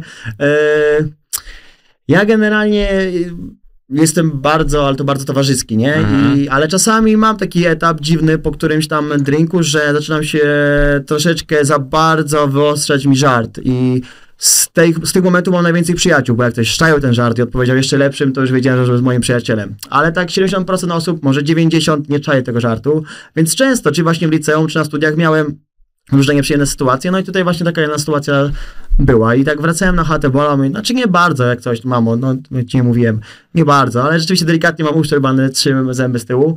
E, i wracałem sobie tą taksówką do chaty i tak myślałem, nie no, kurde, ziomek, no basta, zaczynamy już ogarniać, nie, mówisz, że to już y, za grube, ale właśnie to trzeba było się nachapać trochę tą popularnością i tym byciem w centrum uwagi, że jesteś taki super i cool i każdy ci bije brawo Mhm. i, i trzeba było też w odpowiednim momencie jakby zejść na ziemię. I wydaje mi się, że mi się to udało w miarę okej. No ja tego nawet nie oceniam, bo ja zawsze uważam, że tak młodzi ludzie zyskujący tak dużą popularność i jakiekolwiek większe pieniądze mają pełne prawo do tego, żeby sodówka im uderzyła, bo dałbyś to 40-letniemu gościowi, który dostałby tę popularność i te pieniądze i też by zwariował, więc to nie jest zależne nawet od wieku, a jeszcze wiek, kiedy jesteś młodym, atrakcyjnym e, chłopakiem, singlem, no to może jednak e, ci zwariować. Krew nie dopływa tam, gdzie powinna dopływać Dokładnie. i życie trochę przyspiesza. Dokładnie, dokładnie tak było, ale no mam ten okres za sobą i, i też był bardzo ważny w moim życiu, nie? No jak najbardziej. A to więcej razy wygrałeś w tym oktagonie ulicznym, czy przegrałeś? Wiesz co, no ja zazwyczaj po prostu dostaję bombę, nie? I potem yy, i, i to się tak kończy, bo ja naprawdę mam, to jest akurat moja rodzinna taka wada i zaleta. Mój tata zawsze mówi, że nas ludzie albo kochają, albo nienawidzą, bo no mamy dosyć cięty żart i, i lubimy to robić Mhm. często, nie? I nie tylko po alkoholu, ale no na przykład jakbyśmy odpalili te dwa mikrofony na święta u mnie, to byś miał niesamowity podcast. Myślę, żeby pobił wszystkie... Musimy to zrobić. Jeszcze- tam jest Buda na pewno. tak, tak, no po prostu to jest fajne, ale też wydaje, wydaje mi się, że inteligentny żart i dobry żart, to, to jest też jakiś tam e, argument na to, że po prostu mam inteligentną rodzinę i tyle, nie? Bo te żarty nie są chamskie, Mhm. tylko one są, czasami trzeba nad nimi pomyśleć dwa razy. Albo i e, jakie ty masz plany, kim ty chcesz być, bo to, to było coś takiego, co było głównym, w, głównym przemyśleniem do, dotyczącym tej rozmowy. Mnie zastanawiało, kim ty chcesz być. Mam na to bardzo jasną odpowiedź, nawet jak miałem e, tam chyba z 10 czy 12 lat napisałem o tym rozprawkę całą, bo dostałem takie zapytanie od e, pani wychowawczyni, żeby napisać rozprawkę o tym, kim chcę być w przyszłości. Napisałem jasno, że chcę być emerytem, chcę łowić ryby, nic nie robić i słuchać muzyki. Bo mój wujek właśnie wtedy przychodził na Mhm. emeryturę i to gdzieś usłyszałem, że on teraz tylko to będzie robił. Myślę, kurde, no A co, emeryt co, co będziesz robił do emerytury? Nie no, ja już jestem już emerytem. Przecież słucham muzyki, łowię ryby i dobrze się bawię, no.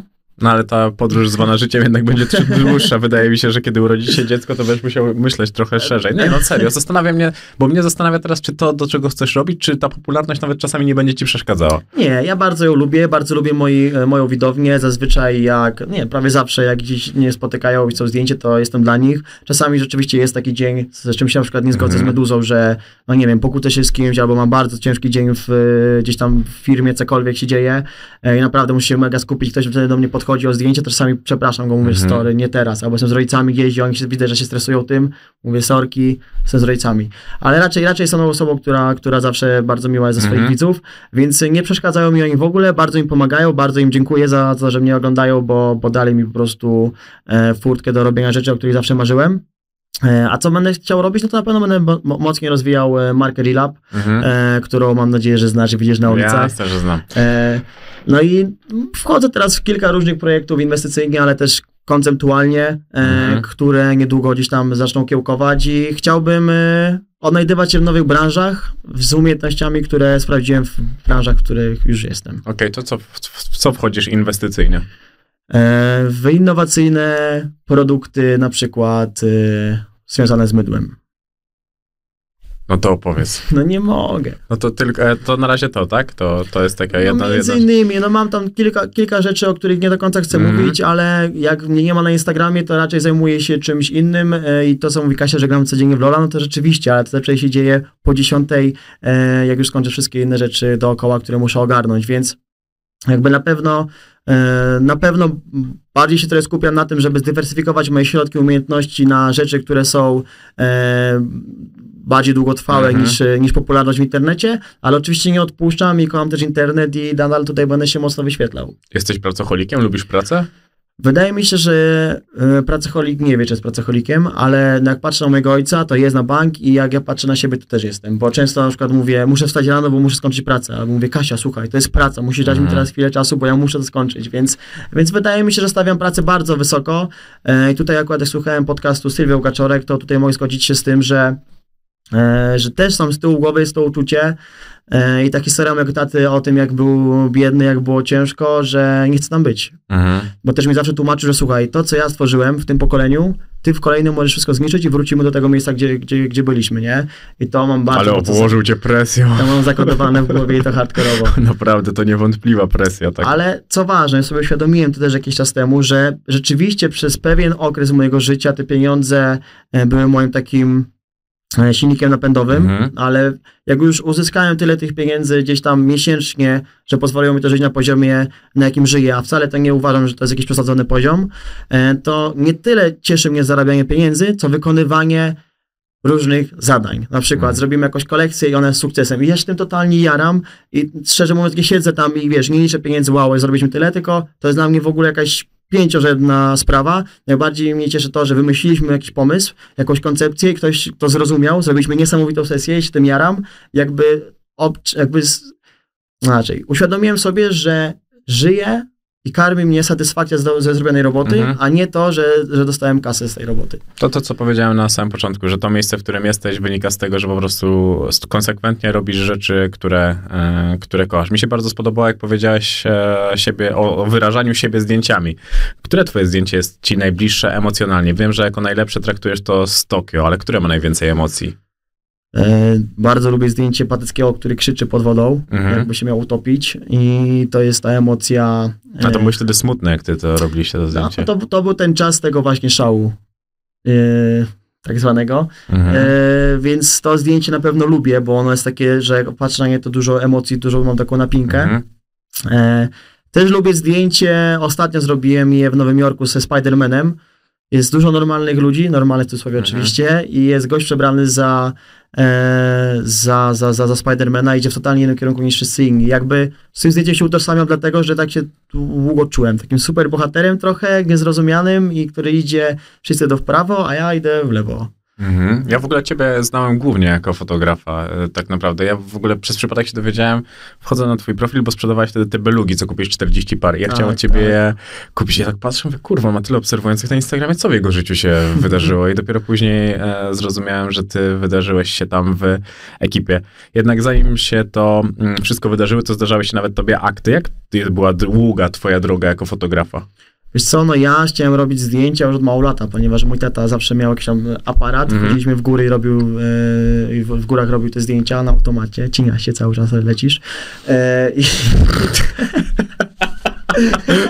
Nie, spełniły, nie spełnił twoich oczekiwań. tak, no i, no i potem wiesz, na przykład była jakaś super jesień, zabierał mnie do lasu, była super jesień i robiliśmy pamiątkę babci, zdjęcie wywoływaliśmy na ścianę. E, potem była taka zima, gdzie wszystko się zmroziło, Mhm. totalnie. No i mam też zdjęcie, jak trzyma tam sopla lodu, więc jakby mój tata e, szukał takich e, momentów krajobrazu, który robił wrażenie. I mi się to podobało. Ludzie patrzyli na te zdjęcia i mówią, wow, kurczę, taka była zima, wow, ale zdjęcie.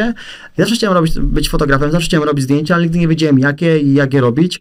Tata zawsze mówił, dobra, to masz tu aparat nasz rodzinny i rób, ale to wiesz jak, nie? Ja chciałem inny Mhm. aparat. I więc na studiach kupiłem pierwszy aparat, zacząłem robić zdjęcia butą. E, No to- Odkryłem lewitację na zdjęciach to i byłem mega zajarany tym i jakby ludzie, rzucałem to w internet, ludzie się zaczęli też tym jarać i jakby poczułem, że kurczę, ej, robię coś e, fresh chyba, umiem to robić, jara mnie to, nauczyłem się Photoshopa, Lightrooma i innych tam e, programów. Mhm. I coraz bardziej chciałem wymyślać coraz dziwniejsze zdjęcia, które będą dalej zadziwiały ludzi, nie? Mhm. No ty byłeś bardzo, bardzo świeży w tym wszystkim. Ja właśnie ciebie kojarzyłem z tych zdjęć takich sneakerheadowych wszystkich, Tak. że naprawdę przedstawiałeś bardzo, bardzo ciekawe e, rzeczy, jeżeli chodzi o te fajne parki. Potrafiłeś to e, świetnie ująć i też w zupełnie innym stylu. Wydaje mi się, że po prostu dość mocno się wyłamywałeś. Tak jak już nawiązałeś do tego Spidermana, który idzie, to wydaje mi się, że właśnie to podążanie swoją drogą było coś, czym odróżniało ciebie od samego początku, no bo jednak jest dużo zdjęć, które jednak są na tym samym patencie. No tak, To nie wiem, Kaczy robi świetne zdjęcia, ale takich zdjęć jest, no tak, no tak. jest, tego, No, jak, jest tego bardzo dużo. To ja możesz poobrażać teraz jakichś fotografów. Nie, nie, nikogo nie będę obrażał, ale rzeczywiście też, e, żeby była jasność, no to ja miałem tak, że widziałem pewne zdjęcie, które robiło na mnie ogromne wrażenie i sobie myślę tak, jak on to zrobił, nie? I wiesz, a nikt nie mówi, jak robić Mhm. zdjęcie. Teraz już jest dużo więcej No poradników i kombinacji, nawet ja takie kilka nagrałem, ale wtedy nikt nie mówił, więc musiałem to sam rozkminić i satysfakcja z tego, jak to rozkminiłem, w końcu wyszło to, co miałem w głowie, to niesamowity czas, nie? To był Mhm. niesamowity czas, bo teraz y, jest trochę tak, że dzieje się bardzo dużo rzeczy dookoła mnie, no i moim zdaniem dużo sukcesów, ale nie da się z tego tak cieszyć, no bo zaraz muszę znowu coś kolejnego zrobić. Nie dlatego, że muszę, bo, bo potrzebuję znowu tej satysfakcji, Mhm. ale wkręciłem się w kilka różnych branż i jakby muszę cały czas coś robić rzeczywiście, nie? Coś, pchać, jakieś projekty, więc już nie jest, nie ma czegoś takiego, że patrzę na zdjęcie, które wrzuciłem, ludzie się tym jarają i mam takie dwa dni, ale dałem czadu Mhm. i trzeci dzień, dobra, robimy kolejne, teraz wymyślam dalej, nie? To teraz się trochę pocieszę, ale trochę e, sukces troszeczkę biorę czasami za pewnik, nie? Mhm. Jak, jak już widzę, jak już widzę, że coś zrobiliśmy, albo ja zrobiłem jakieś zdjęcie, coś, już czuję, że, e, że ono siądzie i już nie ma takiej satysfakcji, jak wtedy taka niewiedza, czy kurde, to się ludziom spodoba, czy ktoś, wiesz, rozkminia, o co mi Mhm. chodziło. No to mogę cię czymś chyba przestraszyć, bo wydaje mi się, że ty nigdy nie będziesz e, emerytem, mając taką ochotę na życie.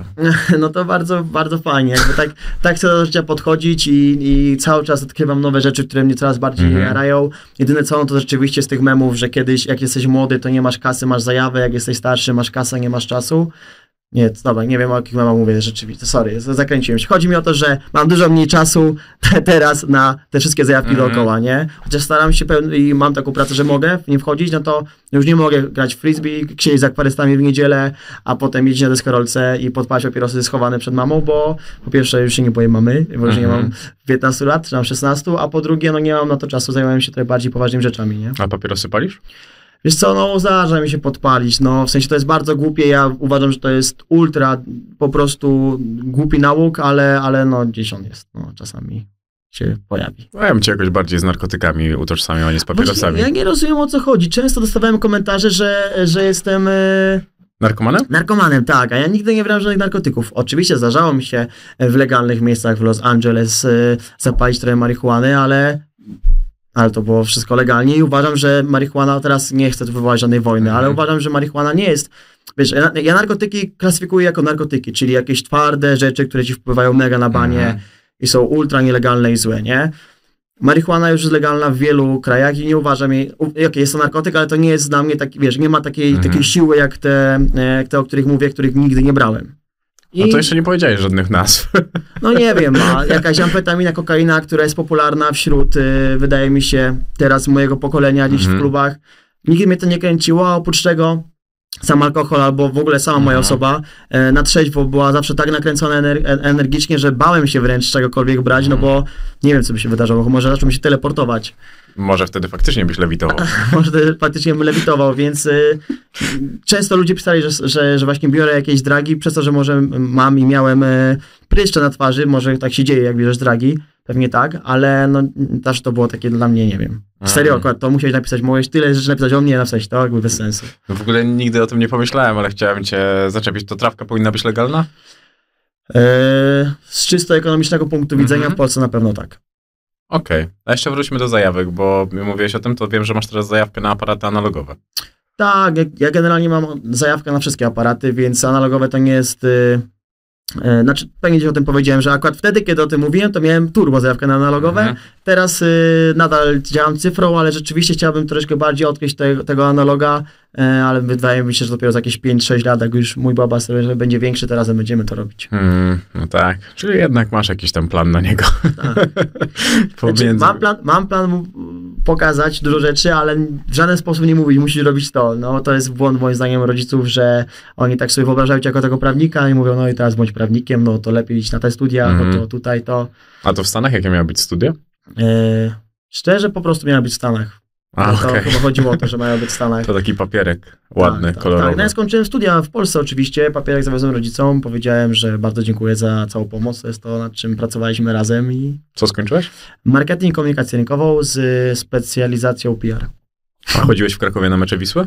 Nie, nie, ja generalnie jeżeli chodzi o piłkę nożną polską, to jestem e, na bakier, Mhm. często mylę zespoły, jakby nie jestem w ogóle up to date z tym, co tam się dzieje, więc ja wiem, że ty lubisz sobie piłkę pooglądać chyba. No ja zawsze muszę z Krakowa kogoś zapytać o to, Tak, czy Wisła, czy no, Krakowia. Kurczę, nie chcę nikogo obrazić, bo no, mieszkam obok e, stadionu Krakowi, to wiem, że istnieje. I jest czasami głośno, to wiem, że jest mecz. Mhm. Ale jakby nie utożsamiałem się nigdy z takim polskim kibicem. Przez to, że jestem też e, z Rzeszowa, tam jest Stal Rzeszów i Mhm. Resowia. I miałem rzeczywiście, teraz jak o tym sobie myślę, jakiś etap, że jak byłem w podstawówce, no to ktoś mnie musiał, ktoś mnie przekonywał, że ej, musisz być za Stalą, a chcesz, że jest Resowią i tam były jakieś problemy, więc musiałem jakoś obierać stronę, ale nigdy mnie to w ogóle nie interesowało, nie? Zawsze się bałem tych ludzi, którzy, którzy, którzy tacy byli ortodoksyjni w tym chuligaństwie, bym powiedział. No tak, to taki grzeczny chłopak tak powinien się wyrazić. A jak już jesteśmy przy grzecznym e, chłopaku, to używasz te, takich słów, że jarasz się sztuką w Polsce i mamy bardzo dużo fajnych artystów. Kogo podziwiasz i kto ma szansę na karierę międzynarodową? Ja uważam, że każdy ma szansę na karierę międzynarodową, jak dobrze rozkmieni sobie rzeczy. E, no ale no teraz jest to samo, co, co było wcześniej z filmami. No nie chcę nikogo obrazić, a wiesz, wiesz o co mi chodzi, że na pewno dużo osób mógłbym wymienić, a w tym momencie nie wpada mi nikt do głowy. No ale to na przykład to teraz ta wystawa kogoś, kogo bardzo dobrze znasz, czyli Bartosiewicza. Dobrze mówię nazwisko, no to świetna jest. Bartosiewicz. Bar- Bartosiewicz, to jest Tak. świetna wystawa. to, Tak, co no Piotrek ma bardzo dobre oko, bardzo dobrze też obrabia zdjęcia i kolory i uważam go za dobrego fotografa, ale on już międzynarodową e, zresztą rozgłos ma, więc jakby Mhm.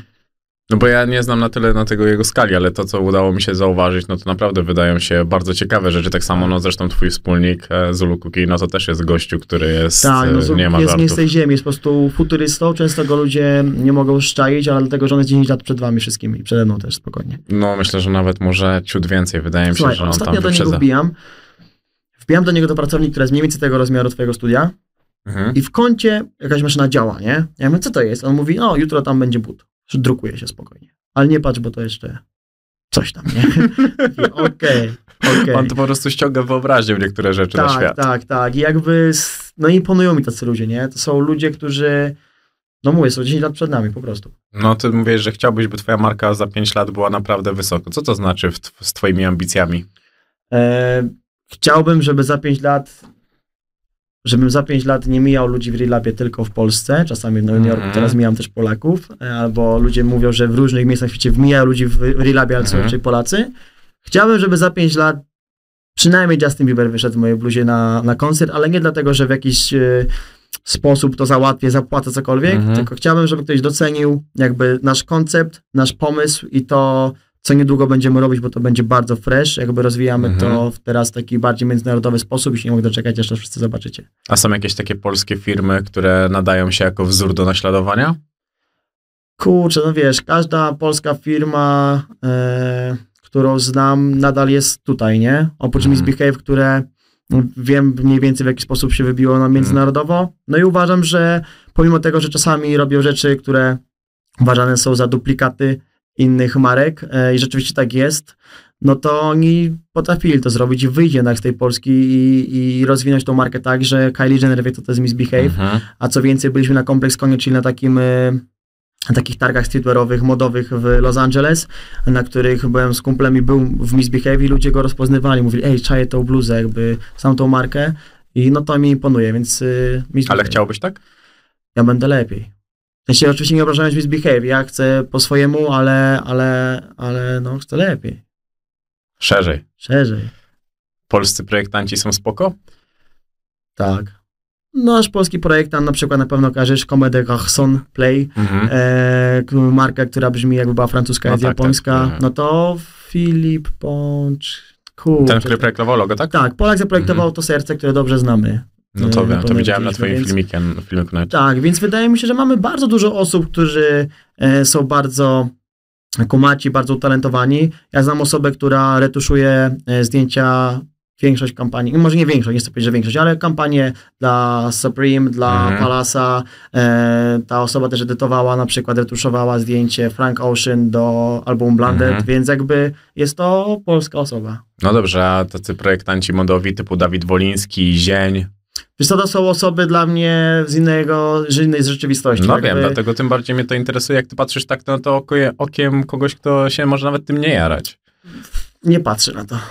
W sensie nie chcę nikogo też obrazić. kolorów po prostu nie rozumiesz, to Tak, nie chcesz na nich nie chcę patrzeć. nikogo obrazić, ale jakby jak skupiam się na domach mody i na projektantach takich, które, których na pewno znamy, e, no to wykonam te pokazy i mnie to ciekawi, ale jak chodzi o nasze polskie podwórko, to wydaje mi się, że jesteśmy bardzo daleko za tymi e, z zachodem. Mhm, a to chodzi o wyobraźnię czy budżet? Wydaje mi się, że o budżet, no bo wyobraźnię mamy dużo, wszyscy jesteśmy artystami, biała z tym nawinął, skoro udaje nam się Mhm. żyć w tym kraju, E, więc, więc wyobraźnię mam dużo. Wydaje mi się, że budżet jest rzeczywiście, e, jednak widzisz, Stany po pierwsze mm, komunikują się w języku angielskim, który jest e, z, jakby znany na całym Mhm. świecie i, i, i- rozumiany, a po drugie jest tam 400 milionów ludzi chyba, nie? Więc jest dużo, więcej. dużo większa skala, dużo większe budżety, dużo większe po prostu pomysły na całym świecie, dlatego tam właśnie chce się dostać. A jak jarasz się takimi rzeczami, to widziałeś ten dokument o End One?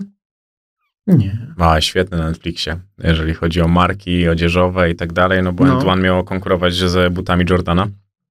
A, e, to ktoś mnie ostatnio o tym przekminiał, tak, tak, tak. Świetny tak, tak. dokument, naprawdę świetna rzecz Też do zobaczenia. Dokument ciekawy odnośnie mody Abercrombie Finch. Mhm, tak, tak, tak. Obejrzałeś to? No ja widziałem bardzo dużo rzeczy, bo jak się przygotowywałem do tego podcastu, mówię, jak nie będziesz gadał, to trzeba gadać o modzie ogólnie. nie? To, mówię, przewalę te wszystkie kolekcje, akurat dzień miał pokaz, mówię, dobra, jak się interesuje jakimiś absurdalnymi rzeczami, będziemy to to ruszali. Nie?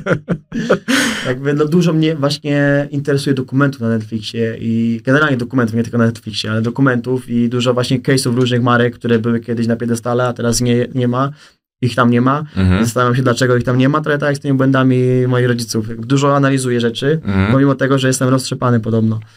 No nie, no to jest, e, wydaje mi się, że to jest dużo fajniejsze do śledzenia niż to, dlaczego ktoś osiągnął sukces, tylko, dlaczego, tylko to, dlaczego jego już teraz nie ma tutaj, a takich marek jest zdecydowanie więcej. To jest tak Dokładnie. jak z artystami, że nam się wydaje, że otaczamy się dzisiaj w gównie, ale z każdej epoki jednak zostaje tylko kilku, takich naprawdę pojedynczych, tak jak ty wymieniłeś, no Perfect i, i tak dalej. No z tamtej epoki też było dużo więcej y, muzyków, No jasne, a jednak tak. pamiętamy tylko te 4-5 zespołów z danej dekady, więc to już po prostu e, pokazuje, jak to mniej więcej wygląda. Zastanawiam mnie też twoje zdanie o polską popkulturę, youtuberów, raperów, celebrytów. W twoim rozumieniu jesteśmy trochę wioską?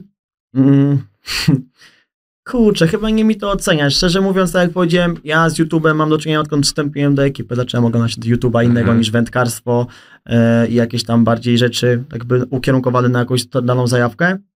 Więc e, nie wiem, nie wiem jak na to pytanie No odpowiedzieć. nie, no bo, bo ty wydajesz się takim bardzo amerykańskim wzorcem. Też dużo śledzisz tej subkultury. Tak mi się wydaje, że akurat jesteś gdzieś tam uwarunkowany i widzisz to, co się dzieje w Polsce. Nawet już nie chodzi mi o wymienianie tego, jak to wygląda.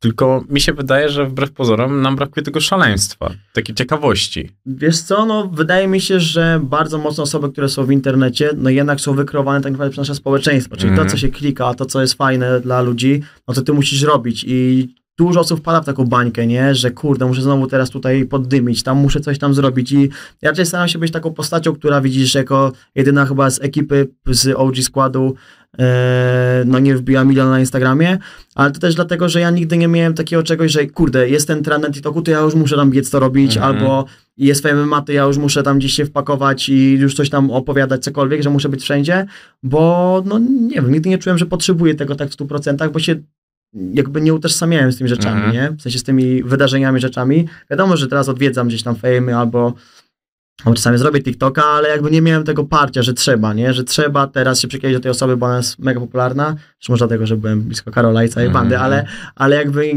uważam, że tutaj się ci ludzie gubią, nie? Czyli próbują trochę być kimś, kim nie są i robić rzeczy, które tak naprawdę jak zaczynali nie do końca chcieli robić, ale robią to, bo to się klika, nie? Mhm. Zobacz, Wardenga robił pranki, rozśmieszał ludzi, a potem e, był, nie wiem, policjantem internetu. I nie wiem, czy chciał. Może by chciał dalej robić pranki, nie mam pojęcia, ale chodzi mi o to, że nasze społeczeństwo wywiera na nas wpływ, że zobacz, Fame MMA się mega klika, Mhm. i każdy chce to oglądać. Ja przez długi czas nie rozumiałem tego fenomenu, nawet napisałem o tym tweeta, który tam został bardzo mocno zhejtowany. E, I no i nie rozumiem bardzo Mhm. długo, dlaczego tak jest, nie? Dlaczego ludzie wolą oglądać Fame MMA, na przykład nie deskorolkę. Bardzo mi się podoba ten romantyzm w twojej duszy ogólnie. Kiedyś może stworzyć takie fame deskorolka i youtuberzy będą mieć na deskorolce. Myślę, że nadchodzi po prostu e, okres, gdzie będą gale we wszystko niedługo, potem ten okres się skończy i potem nie wiem co dalej. No myślę, że on już e, ogólnie się kończy i to się może skończyć tylko na tym, że było to move, tak? Gdzie ja myślałem w ogóle, że to jest e, ten napój, że to move, bo ten, ten logotyp jest prawie identyczny moim zdaniem, nie? To, Wiesz co, nawet szczerze nie powiem ci, jak ten logo, nie mam pojęcia, jak ten logotyp wygląda, ale tutaj akurat jak chodzi o mów, no to jestem mile zaskoczony, że nikt się nie musiał bić po twarzy, żeby to ludzie oglądali. I się No ale i tak się skończyło gównem, tym zwykłym kibicem i nitrem, A to e, ja, dookoła, aha, tak, no, tak, tak, że tak. tam też ten czajnik tam z kimś tam, jakby za dużo bałaganu, nadal po prostu to pokazuje, bo ci ludzie chyba wydaje mi się, że mają być takim generatorem konfliktów, żeby później Tak. ewentualnie może tam, może nawet taki nie był zamysł, ale niestety kiedy zrozumiesz, że obrzucanie się gównem powoduje to, że można zarobić, no to Zobacz, niestety no. każdy to, to idzie w to. Zanim były gale freak fightowe, najlepiej sprzedawały się dramy, więc oni Mhm. wpadli na świetny pomysł. Nie wiem, czy taki był pomysł, czy to była jakaś tam oczywiście e, Wypadkowa. wypadkowa, no ale stwierdzili, że będą robić takie mini dramy w środku, nie? Mhm. Że nawet ja się na to łapałem i to oglądałem. I teraz dalej pewnie o, o te osoby, które mnie interesują, to sobie obejrzę. Mhm. E, I kurczę, nie wiem, czy coś jest z tym złego, czy nie, no ale no to jest po prostu coś, co my chcemy oglądać. Ale nie tylko my, bo zobacz, w Stanach też są na przykład gale freak fightowe i też biją, e, Mhm. biją jakieś tam e, rekordy oglądalności, więc wracając do tego, czy polska scena jest wioską, czy nie, uważam, że bardzo mocno kopiuje scenę zachodnią Mhm. i czy to jest wioska, to nie mi to oceniać. No i patrz, pokazuje to na przykładzie Misbehave, który podałeś, że to jest skuteczne. Tak, no. Więc jednak e, może to nie jest takie, e, takie złe, jak nam może się wydawać. Ty masz żal do kogoś w internecie? Czy mam żal do kogoś w Wreszcie internecie? trudne pytania, teraz to, to Nie, nie, nie, nie, całą nie, laurkę już zrobiliśmy. Nie czuję, że to są trudne pytania. Kurde, na pewno, na pewno są ludzie w internecie, do których jakiś tam żal Mhm. mam. Ale czy chcę o tym teraz rozmawiać? Nie wiem. Myślę, Mhm. że powinniśmy razem sobie porozmawiać, ten żal sobie przegadać. Ale ty się nie gryziesz w język. Na Twitterze tam było kilka takich tweetów, Wiesz, że... to jest to na przykład, y, co Trump powiedział odnośnie widzów, że są chorągiewkami, Mhm. nie? I jakby rozumiem, że widzowie się zdenerwowali i stwierdzili, że, że to nie jest do końca okej, że tak powiedział, ale też jakby chciałbym powiedzieć, że emocje, które się natężają w trąbie od kilku miesięcy i po prostu tam rosną i rosną i rosną, to ten, te, to, to co on tutaj powiedział, to była taka delikatnie otworzona ranka, która z niego wypłynęła, bo po prostu czuję, że jest tam dużo bólu w środku, bo mam ten ból ten sam tutaj, nie? Mhm. Więc jakby e, nie wiem do czego teraz naw- nawiązywałem, ale chodzi mi o to, że trochę chciałem po- poczyścić trąbę, że jakby on Mhm. nie chciał źle widzom powiedzieć, tylko że właśnie kurde, jest jednak w środku nas taka, taki żal do kogoś Mhm. e, i on czasami po prostu wychodzi, bo czasami po prostu nie masz siły, nie? Już jakby no natłok myśli wszystkiego jakby wypuszcza to z siebie, dlatego tak mój Twitch czasami wygląda. Ale To jest nieźle. najbardziej polityczna wypowiedź, jaką... Ty nie myślałeś o takiej karierze? Jako nowa twarz ile, mo- ile, może mieć, ile musi mieć prezydent lat? 35, tak? No to daj 35, 10 no, lat. no właśnie. Zobaczymy co dalej. Pozałatwiasz to, ale to już chociaż dzisiaj wyjaśniliśmy, bo e, jeżeli twój rocznik gdziekolwiek krąży w internecie, to jest 9,5, a nie 9,7. Tak, tak, a może 9-8, nie wiem. Nie, nie, no, a kiedy się urodziłeś? W 2001 roku może? Nie, nie, nie, ja się pytam już o dzień i miesiąc. Urodziłem się podobno w dniu urodzenia Dody, 15 luty. Ale nie wiem, czy to jest, nie jest to fake info, ale tak zawsze mówiła, Ale to mama cię mogła okłamać, czy Doda? nie, znajoma z podstawówki, która była ultra fanką Dody i zawsze mówiła, że urodziłem się sam, ten sam dzień. Ale nie wiem, czy to prawda, nigdy tego nie sprawdziłem. To czekaj, to od razu zweryfikujemy. To co? To, czyli gry, kąsarz Freeza po prostu jak ci jest trochę gorzej. No, jakby pokazuje, że jest mi gorzej, a nie kąsam Freeza. No Freeza też kąsarz. Trochę to kąsarz, no myślę, że wiesz, tak to prawda, nie kłamała cię koleżanka. No to fajnie, pozdrawiam Dodę. E, Kiedyś nawet podałem jej rękę i do teraz jej nie umyłem. A trzy ręki, nie Dody. Domyśliłem się ogólnie, wiesz, Kasia mogłaby się trochę obrazić.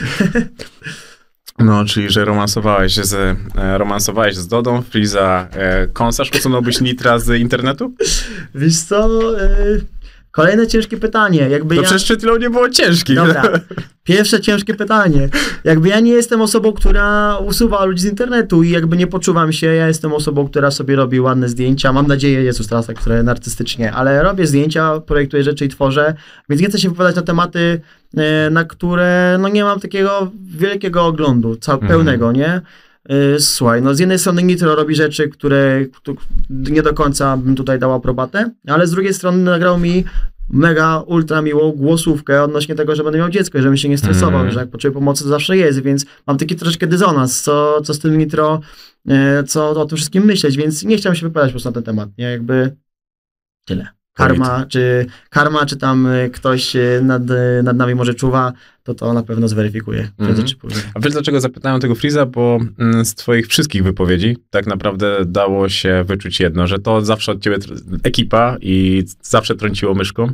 Nie chciałeś tego robić i się nawet pytałeś znajomych, czy, czy w to iść. Czy to nie jest trochę obcia? Wiesz co, trochę dlatego, że ja nie rozumiałem e, do końca internetu tych synergii, co jest śmieszne, co nie jest śmieszne, bo zawsze byłem trochę off, jakby e, tych tematów, wiesz, bardzo późno odkryłem, co to jest Xayo, bardzo późno odkryłem, co to jest Nitro, e, wszystko się działo bardzo Mhm. późno.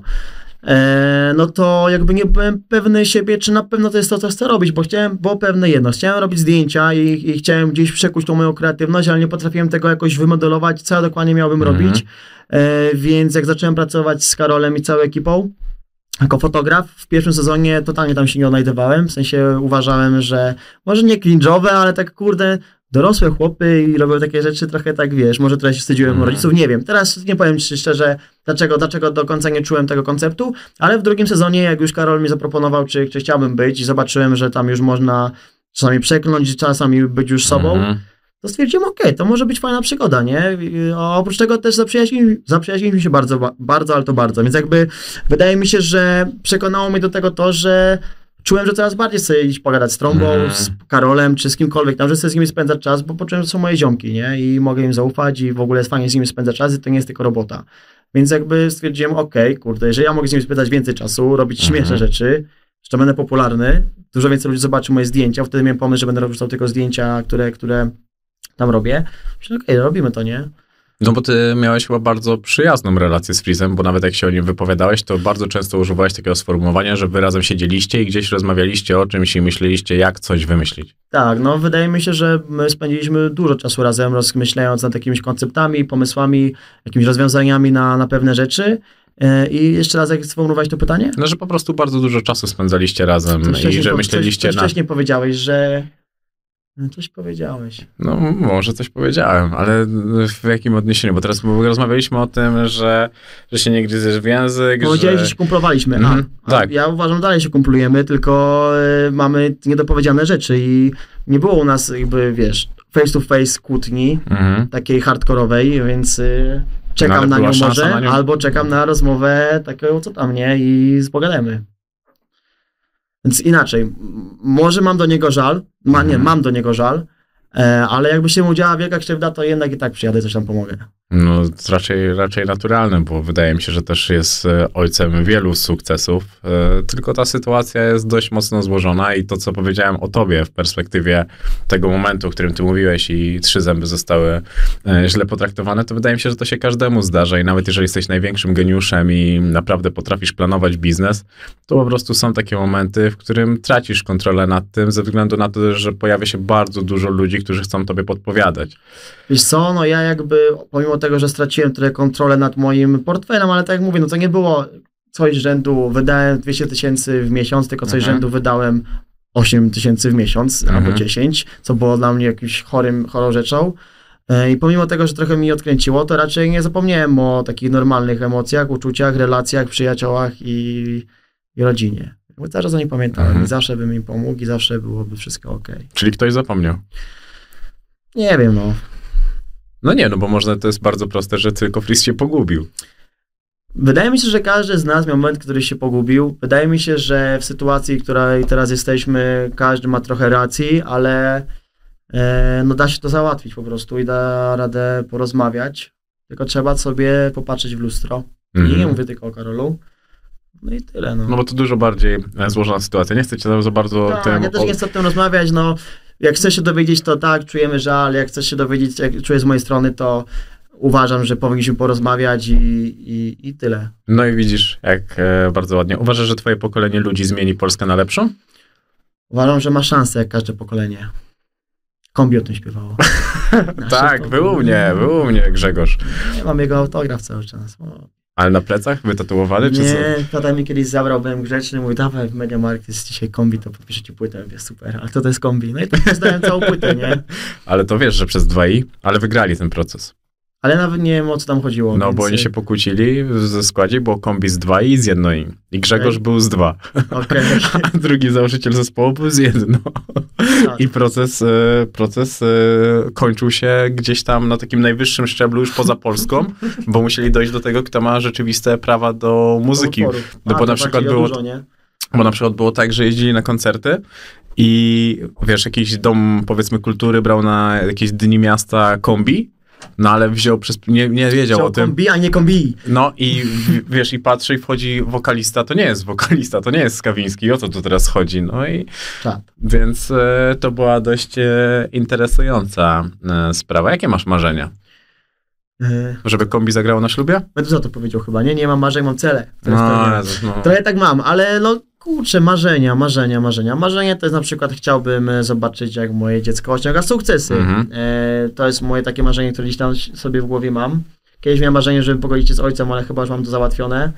E, szczerze mówiąc, rzeczywiście, tak jak powiedział Meduza, bardziej się w tym odnalazłem, że ja mam cele. Mhm. To co jest twoim celem? Dom nad jeziorem, z kajakiem, wędką, e, z możliwością e, szybkiego przetransportowania się do miejsca, gdzie mogę posurfować. No tak, to jest taki mój cel. Wysoko mierzysz. Właśnie nie do końca, bo te rzeczy, o których mówię, można osiągnąć i nie do, jakby nie trzeba wydawać na to fortuny. Można to wszystko rozkminić, nie? I, i taka gdzieś tam mój cel na przyszłość, jak już trochę będę miał mniej energii może, a będę chciał bardziej się wychillować, to serio chcę mieć po prostu dom nad jeziorkiem, no. I łowić ryby, no. Come on. No musimy tylko po prostu zdefiniować fortunę, bo może po prostu wtedy będzie nam łatwiej. Uważam, że dalej się to bardziej załatwić w kwocie 1-2, Mhm. może miliona złotych, bo to jest taka realna cena, załóżmy, mieszkania w Krakowie. Mhm. Da radę to zrobić. A nie 10-20. A ślub? A co? Będzie? Czekam na zaproszenie po prostu, już adres korespondencyjny znasz. Słuchaj, jak ślub będzie, to może przynajmniej też wyślę. Na razie, na razie to, to o tym nie myślimy. Widzisz, ta końcówka rozmowy już to, tak cię Nie uciekaj z tego tematu, bo babcia go wejrzy, to będzie na sobie dzwonić, kiedy to ślub. Poza tym później piosenkę Brodki, na pewno też słuchaliście w domu, miał być ślub. No tak, i wesele też. To byłeś w związku z jakąś youtuberką? Bo to też mnie zastanawiało. Miałem pewien okres czasu, kiedy byłem z dziewczyną, która nagrywała na YouTube. Mhm. Eee, a wtedy nie nagrywałem i A to popularna osoba? Mogę znać? może? No, Nie wiem, czy wiesz. jakby, No to powiedz. Nie chcę odkopywać tych rzeczy, proszę no wiesz, to właśnie nie mogę tego znaleźć w internetach. No coś słabo szukałem. To szukam No. nowciak z youtuberka, no i nie, nie dało rady. To co? A No może nic. to był youtuber?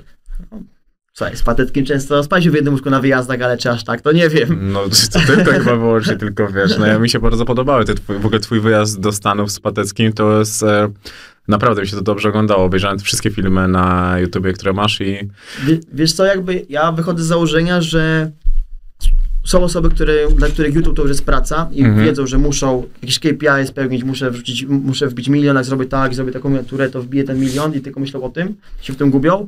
A wydaje mi się, że dla mnie do Pateca cały czas YouTube jest taką formą po prostu śmiesznego spędzania czasu, a, czasu, a przy okazji możemy nagrać i poudawać, że to jest robota. no, E, bez kitu tak to wyglądało. I, I to jest zawsze z Kubą jest świetna zabawa, zawsze lubię z nim się spotkać, pogadać. Nawet mieliśmy śmieszny, e, śmieszną sytuację w Los Angeles właśnie, gdzie Patecki, e, który jakby jest up to date, ale nie interesują go wszystkie rzeczy. Ja Mhm. mam trochę tak, że z każdej dziedziny staram się być up to date, a on tak ze swoich. E, mieliśmy tam gdzieś opcję posiedzenia sobie z jednym z e, uczestników, jest uczestników. Jednym z założycieli Maneskin Mhm. tak, założycieli gości, który jest w, w tej kapeli. No i wiesz, tam dziewczyny po prostu są mega nakręcone i w ogóle wow, że się z nim spotkamy. Ja też byłem pełen podziwu, no bo to jednak e, jest grupa, która namieszała w świecie muzyki i biznesu. No a patelnia, wiesz, jakby nigdy nic się ma, piona, co tam w ogóle, co robisz, wiesz, ja robię to, a ty co robisz i wiesz, jakby Niesamowite to, bo tak śmieszne przeżycie po prostu z nim. Jeszcze brudny oczywiście w tych swoich dresach, nie wiadomo skąd jakiś tam ketchup mu spadł na spodnie i kada z maneskinem. Wiesz, jakby normalny, jakby nie wiedział totalnie kto to jest, nie? Kocham. Ale to jest właśnie, to jest Szef. właśnie tak, moim zdaniem, dlatego on jest tak popularny i dlatego też on jest tak lubiany, bo to, o czym rozmawiałeś w perspektywie tych wizerunków, tych wszystkich ludzi, to on jest kimś, kogo nie da się podrobić, bo nie da się być drugim nim. Tak, no wiesz, Patecki e, ma w ogóle wiele talentów, o, nim mogę bardzo dużo mówić, bo spędziłem z nim bardzo dużo czasu, ale może kiedyś tu przyjdzie z No kimś, mi obiecał, wiesz, że przyjdzie. No, z mi obiecał, plecakiem że... z Afryki przyjedzie i powie, dobra, słuchaj, pogadałem. No bo już ten maraton przebiegł? On miał przebiec maraton, z tego co pamiętam, ale nie wiem. Biegł, ale czy przebiegł, dowiecie się w jego filmie. A, to jeszcze, nie- jeszcze nie wyszło. Jeszcze nie. A ten twój związek z YouTube'em to jest udany związek? Ty czujesz się dobrze tam? Wiesz co, ja zawsze traktowałem YouTube jako takie pole moje, gdzie ja mogę sobie zrobić notatnik z życia. Kiedyś Mhm. sobie to obejrzę i sobie, tutaj byłem w Norwegii, tutaj byłem w Los Angeles, tam byłem w Londynie, tutaj byłem coś, tu łowiłem ryby w Miami, to było zawaliste. I wiesz, tata mi opowiada dużo rzeczy z jego młodości, co robił, ale nigdy nie umiałem tego pokazać. Mhm. Ja teraz będę mógł pokazać y, rzeczy, które robiłem. Nie wiem, czy będą mądre, czy były mądre, czy, czy, czy były A to nie jest jakby warunek konieczny, to nie wszystko trzeba Tak. robić w życiu mądre. Dokładnie, więc jakby YouTube dla mnie jest trochę takim, e, trochę takim, e, kurczę, Pamiętnikiem? pamiętnikiem. Tak, miałem oczywiście kilka odcinków, które były zrobione, bo to już było w trendzie i można było Mhm. wrzucić wyświetlenia, ale teraz jak do tego już nie podchodzę, jakby bardzo dobrze sobie radzę finansowo w innych aspektach i uważam YouTube za takie źródło moje połączenia się, pokazają moje zajawki, moje energii osoby e, ludziom, którzy mnie oglądają, Mhm. przez co też oczywiście spada mi oglądalność, bo nie jestem w ogóle le- regularny. E, No ale nie boli mnie to. W sensie, No właśnie ja ciebie jakoś tak e, nie, zupełnie nie potrafię utożsamić z youtuberem. Wydaje mi się, że reprezentujesz coś zupełnie innego i jakieś, nawet nie chodzi o wartości, tylko po prostu masz zupełnie inną osobowość, taką, że raczej robienie tego regularnie powoduje to, że nie da się ciągle być w takim piku, w trendzie. tak. A jednak YouTube tego wymaga, że masz po prostu publikować regularnie, niezależnie i masz jakby generować ciekawe rzeczy. Cały czas, cały czas musisz generować. To jest duża rzeczy, presja. Tak, i dokładnie, dlatego ludzie często fiksują na tym, że muszę coś nagrać i wymyślę coś, żeby na pewno właśnie siadła mi totalnie Mhm. miniatura i żeby siadł ten odcinek i no wpadają sam w takie koło, no to jest smutne koło, o tak bym powiedział, nie? Smutne koło youtubera. To jest robota, to jest taka To jest tak, ciężka. Miało być fajnie i w ogóle miało być tak śmiesznie, żeby były z tego pieniądze, a teraz to niby jest śmiesznie, ale to dlatego, że tak mówię do kamery, że jest tak śmiesznie, tak fajnie, nie? Mm, Też po prostu trzeba te emocje wyjaskrawiać, żeby one po prostu były czytelne Tak. dla odbiorcy po, po drugiej stronie, no bo jednak Przez to też może być tak, że wszystko dookoła nie jest takie jaskrawe i takie interesujące i ciekawe, nie? mm, niestety, a to po prostu powoduje, że w tym życiu codziennym możesz wchodzić w coraz głębsze e, doliny. Tak, ja, ja myślę, że dopiero właśnie za jakieś 10 lat, 15, jak drugie pokolenie już przejdzie YouTube'a, zaczniemy się dowiadywać Mhm. dużo więcej o YouTuberach i to, jaki miał wpływ e, ta platforma na ich życia, nie? Bo, bo uważam, że YouTuberzy, którzy wchodzą na YouTube, osiągają sukces i potem schodzą z YouTube'a, są totalnie innymi osobami niż, niż wcześniej. To tak jak u mnie był Kacper Błoński i mówił, że on utożsamiał jakość filmów z ilością viewsów i No. polubień. Często tak jest, że wpadasz w taką bańkę, kurde, jest za mało, coś się dzieje, wiesz, jakby mała ilość wyświetleń, rzeczywiście może dać ci jakiś znak, słuchaj, może zmień content, może iść troszkę w inną stronę, ale no nie może to być taka, to słu- słuchajcie mi youtuberzy, tiktokerzy i instagramowicze, to nie może być coś, co będzie wpływało na twoje samopoczucie i że będziesz się dobijał, no bo to nie o to w tym chodzi. Jesteście tu na tych platformach po to, żeby dawać radość i być radosnym, jeżeli chcecie oczywiście, jeżeli chcecie być smutni, no to bądźcie smutni, ale nie dajcie się nigdy wpleść w ten algorytm klikania, zasięgów i tego wszystkiego, bo to nie o to w tym chodzi. Nie o to chodzi w życiu. No nie, e, są zupełnie inne wartości. I Wydaje mi się, że gdzieś ty to przez to, że posiadasz dom, e, dużo łatwiej jest mieć tę poduszkę po prostu, na którą, e, na którą się spadasz. A jak ty znosisz presję? Ja kocham pod presją pracować. Generalnie jak jest presja, to jest zrobiona robota. Im, mam, im więcej mam na głowie, to tym lepiej. Bo jak Mhm. mam jedną rzecz do załatwienia w jeden dzień, to stary będę ją robił cały dzień i to będzie po troszkę, tu troszkę, tam troszkę jeszcze, a zaraz jeszcze zagram w Lola, po co Mhm. zrobię, ale jak wiem, że mam zrobić 100 rzeczy, to za dużo. 12 rzeczy, bo potrafię zrobić 12 Mhm. rzeczy na raz różnych, większych, to siedzę i wiem, ok, teraz muszę zrobić to, teraz zadzwonię tutaj, załatwię to. Jakby wtedy układa mi się mój mózg, że muszę zacząć to robić. A jak mam jedną rzecz, to do końca czekam. Okej, a jak już zaczęliśmy tą rozmowę i od e, muzyki, i od e, filmów, to są takie rzeczy, które oglądasz dzisiaj dość namiętnie i słuchasz? Yy, lubię posłuchać tw- twojego podcastu, Bardzo ale też, wybór. ale też lubię posłuchać sobie muzyki różnej, yy, Mhm. po prostu różnej. E, lubię oglądać dokumenty, ale nadal oglądam filmy na YouTubie o wężach. E, oglądam moich przyjaciół na YouTubie, co tam sobie robią. Więc y, kurczę, robię dużo różnych rzeczy, ale też takich chyba normalnych dla człowieka w moim wieku, nie? No zupełnie. Oglądałeś ten dokument na Netflixie o mózgu? Bo Nie. tam kiedyś e, u Wibrosów rozmawialiście ogólnie o neurobiologii No, i jest taki świetny dokument o tym, jak e, gość e, samymi myślami prowadził formu- te, auto Formuły 1. o ciekawe. I cały tor przejechał i o tym ogólnie tam masz nawet drony i są po prostu, masz takie przystawki do głowy Tak. i samymi myślami tym No, sterujesz takie tym dronem. Takie rzeczy właśnie mnie jarają, lubię takie rzeczy oglądać i uważam, że no nie dało się lepiej trafić na życie niż w tym pokoleniu, Mhm. e, ponieważ jesteśmy właśnie w czasie, który się naprawdę tak rozwija wszystko, technologia i wszystkie branże, że ja się nie mogę doczekać, co z jutro na przykład wyjdzie i mi po prostu i mnie zdziwi, nie? Albo Mhm. co wyjdzie i powiem, kurde, no czego ja na to nie wpadłem. No tym bardziej, że ten podcast wyjdzie obok podcastu z Majką Jerzowską, to będziesz miał świetne towarzystwo akurat, e, jeżeli chodzi o to i wydaje mi się, że to będzie e, duża różnica pokoleń. Polecam ogólnie ten, e, ten dokument o to, a jeżeli miałbyś wybrać jedną osobę, w swojej, kogo chciałbyś zobaczyć w swojej marce, jedną, jedną i kończymy tą rozmowę, kto to by był? To będzie wiadomość wysłana do tej osoby. Barack Obama. Świetnie podkładał głos pod tym dokumencie o zwierzętach. Barack Obama albo Will Smith. Albo młody Jaden. Ja się w ogóle mega jaram Jadenem Smithem. O? Jezus! Bardzo polecam wszystkim. Widziałeś film. ten film z nim? Bardzo polecam filmy o Willa Smitha na kanale Jaden is 21. Okej, to Obejrzymy go zaraz razem. Dobrze, ale to mogę ci powiedzieć, że ja widziałem ten film, gdzie on grał od, z, jako główny bohater o takiej umierającej dziewczynie. Na Apple TV to było. Okej. Genialny film w ogóle i tam jest jeszcze jego rap. No właśnie, to jest gość, który wiesz, surfuje, rapuje, gra w filmach, szyje ciuchy. Ja się z nim bardzo mocno utożsamiam, co prawda jakby, nie no, nie chcę mówić, że nie jestem na jego, w jego lidze, no bo on totalnie inaczej zaczął, e, ale, ale e, jaram się nim i tak delikatnie się z nim utożsamiam, że jakby trochę jesteśmy tak dziwni razem. Ale no oczywiście on ma dużo większe tutaj sukcesy i no, to mu oddaje 100%. Dobrze, że mu to oddałeś. On teraz czuje się dużo lepiej z Ale wrzucił kiedyś mnie na stories, więc jestem blisko, słuchaj. Ja cię... Bardzo mi się podoba to. To będzie świetna puenta tego, że jak ty kogoś wrzucisz na relację u siebie, to on też jest blisko Ale ja ciebie. mam bardzo dużo, e, bardzo dużo takich e, historii, kiedy do mnie ktoś podchodzi i mówi, słuchaj, kiedyś mi spropsowałeś zdjęcie, zacząłem robić zdjęcia i teraz robię to, albo kiedyś właśnie wrzuciłeś na swoje moje zdjęcie, ja się tak tym zajarałem, że stwierdziłem, że wszystko się da i zrobiłem to, więc mnie też takie jakby rzeczy bardzo mocno nakręcały e, Mhm. do życia i do robienia dalej, dalej, no kurde, różnych projektów. Jakoś ciężko, za dużo, chyba limitów powoli wyczerpuję na dzisiaj, Mhm. wiesz?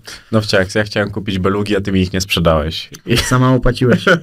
Nie, nie, powiedziałeś mi, że już je sprzedałeś, e, a tak naprawdę to chciałem je za darmo. Bardzo ci dziękuję, świetnie było cię poznać, to była fajna rozmowa. Super, dzięki wielkie.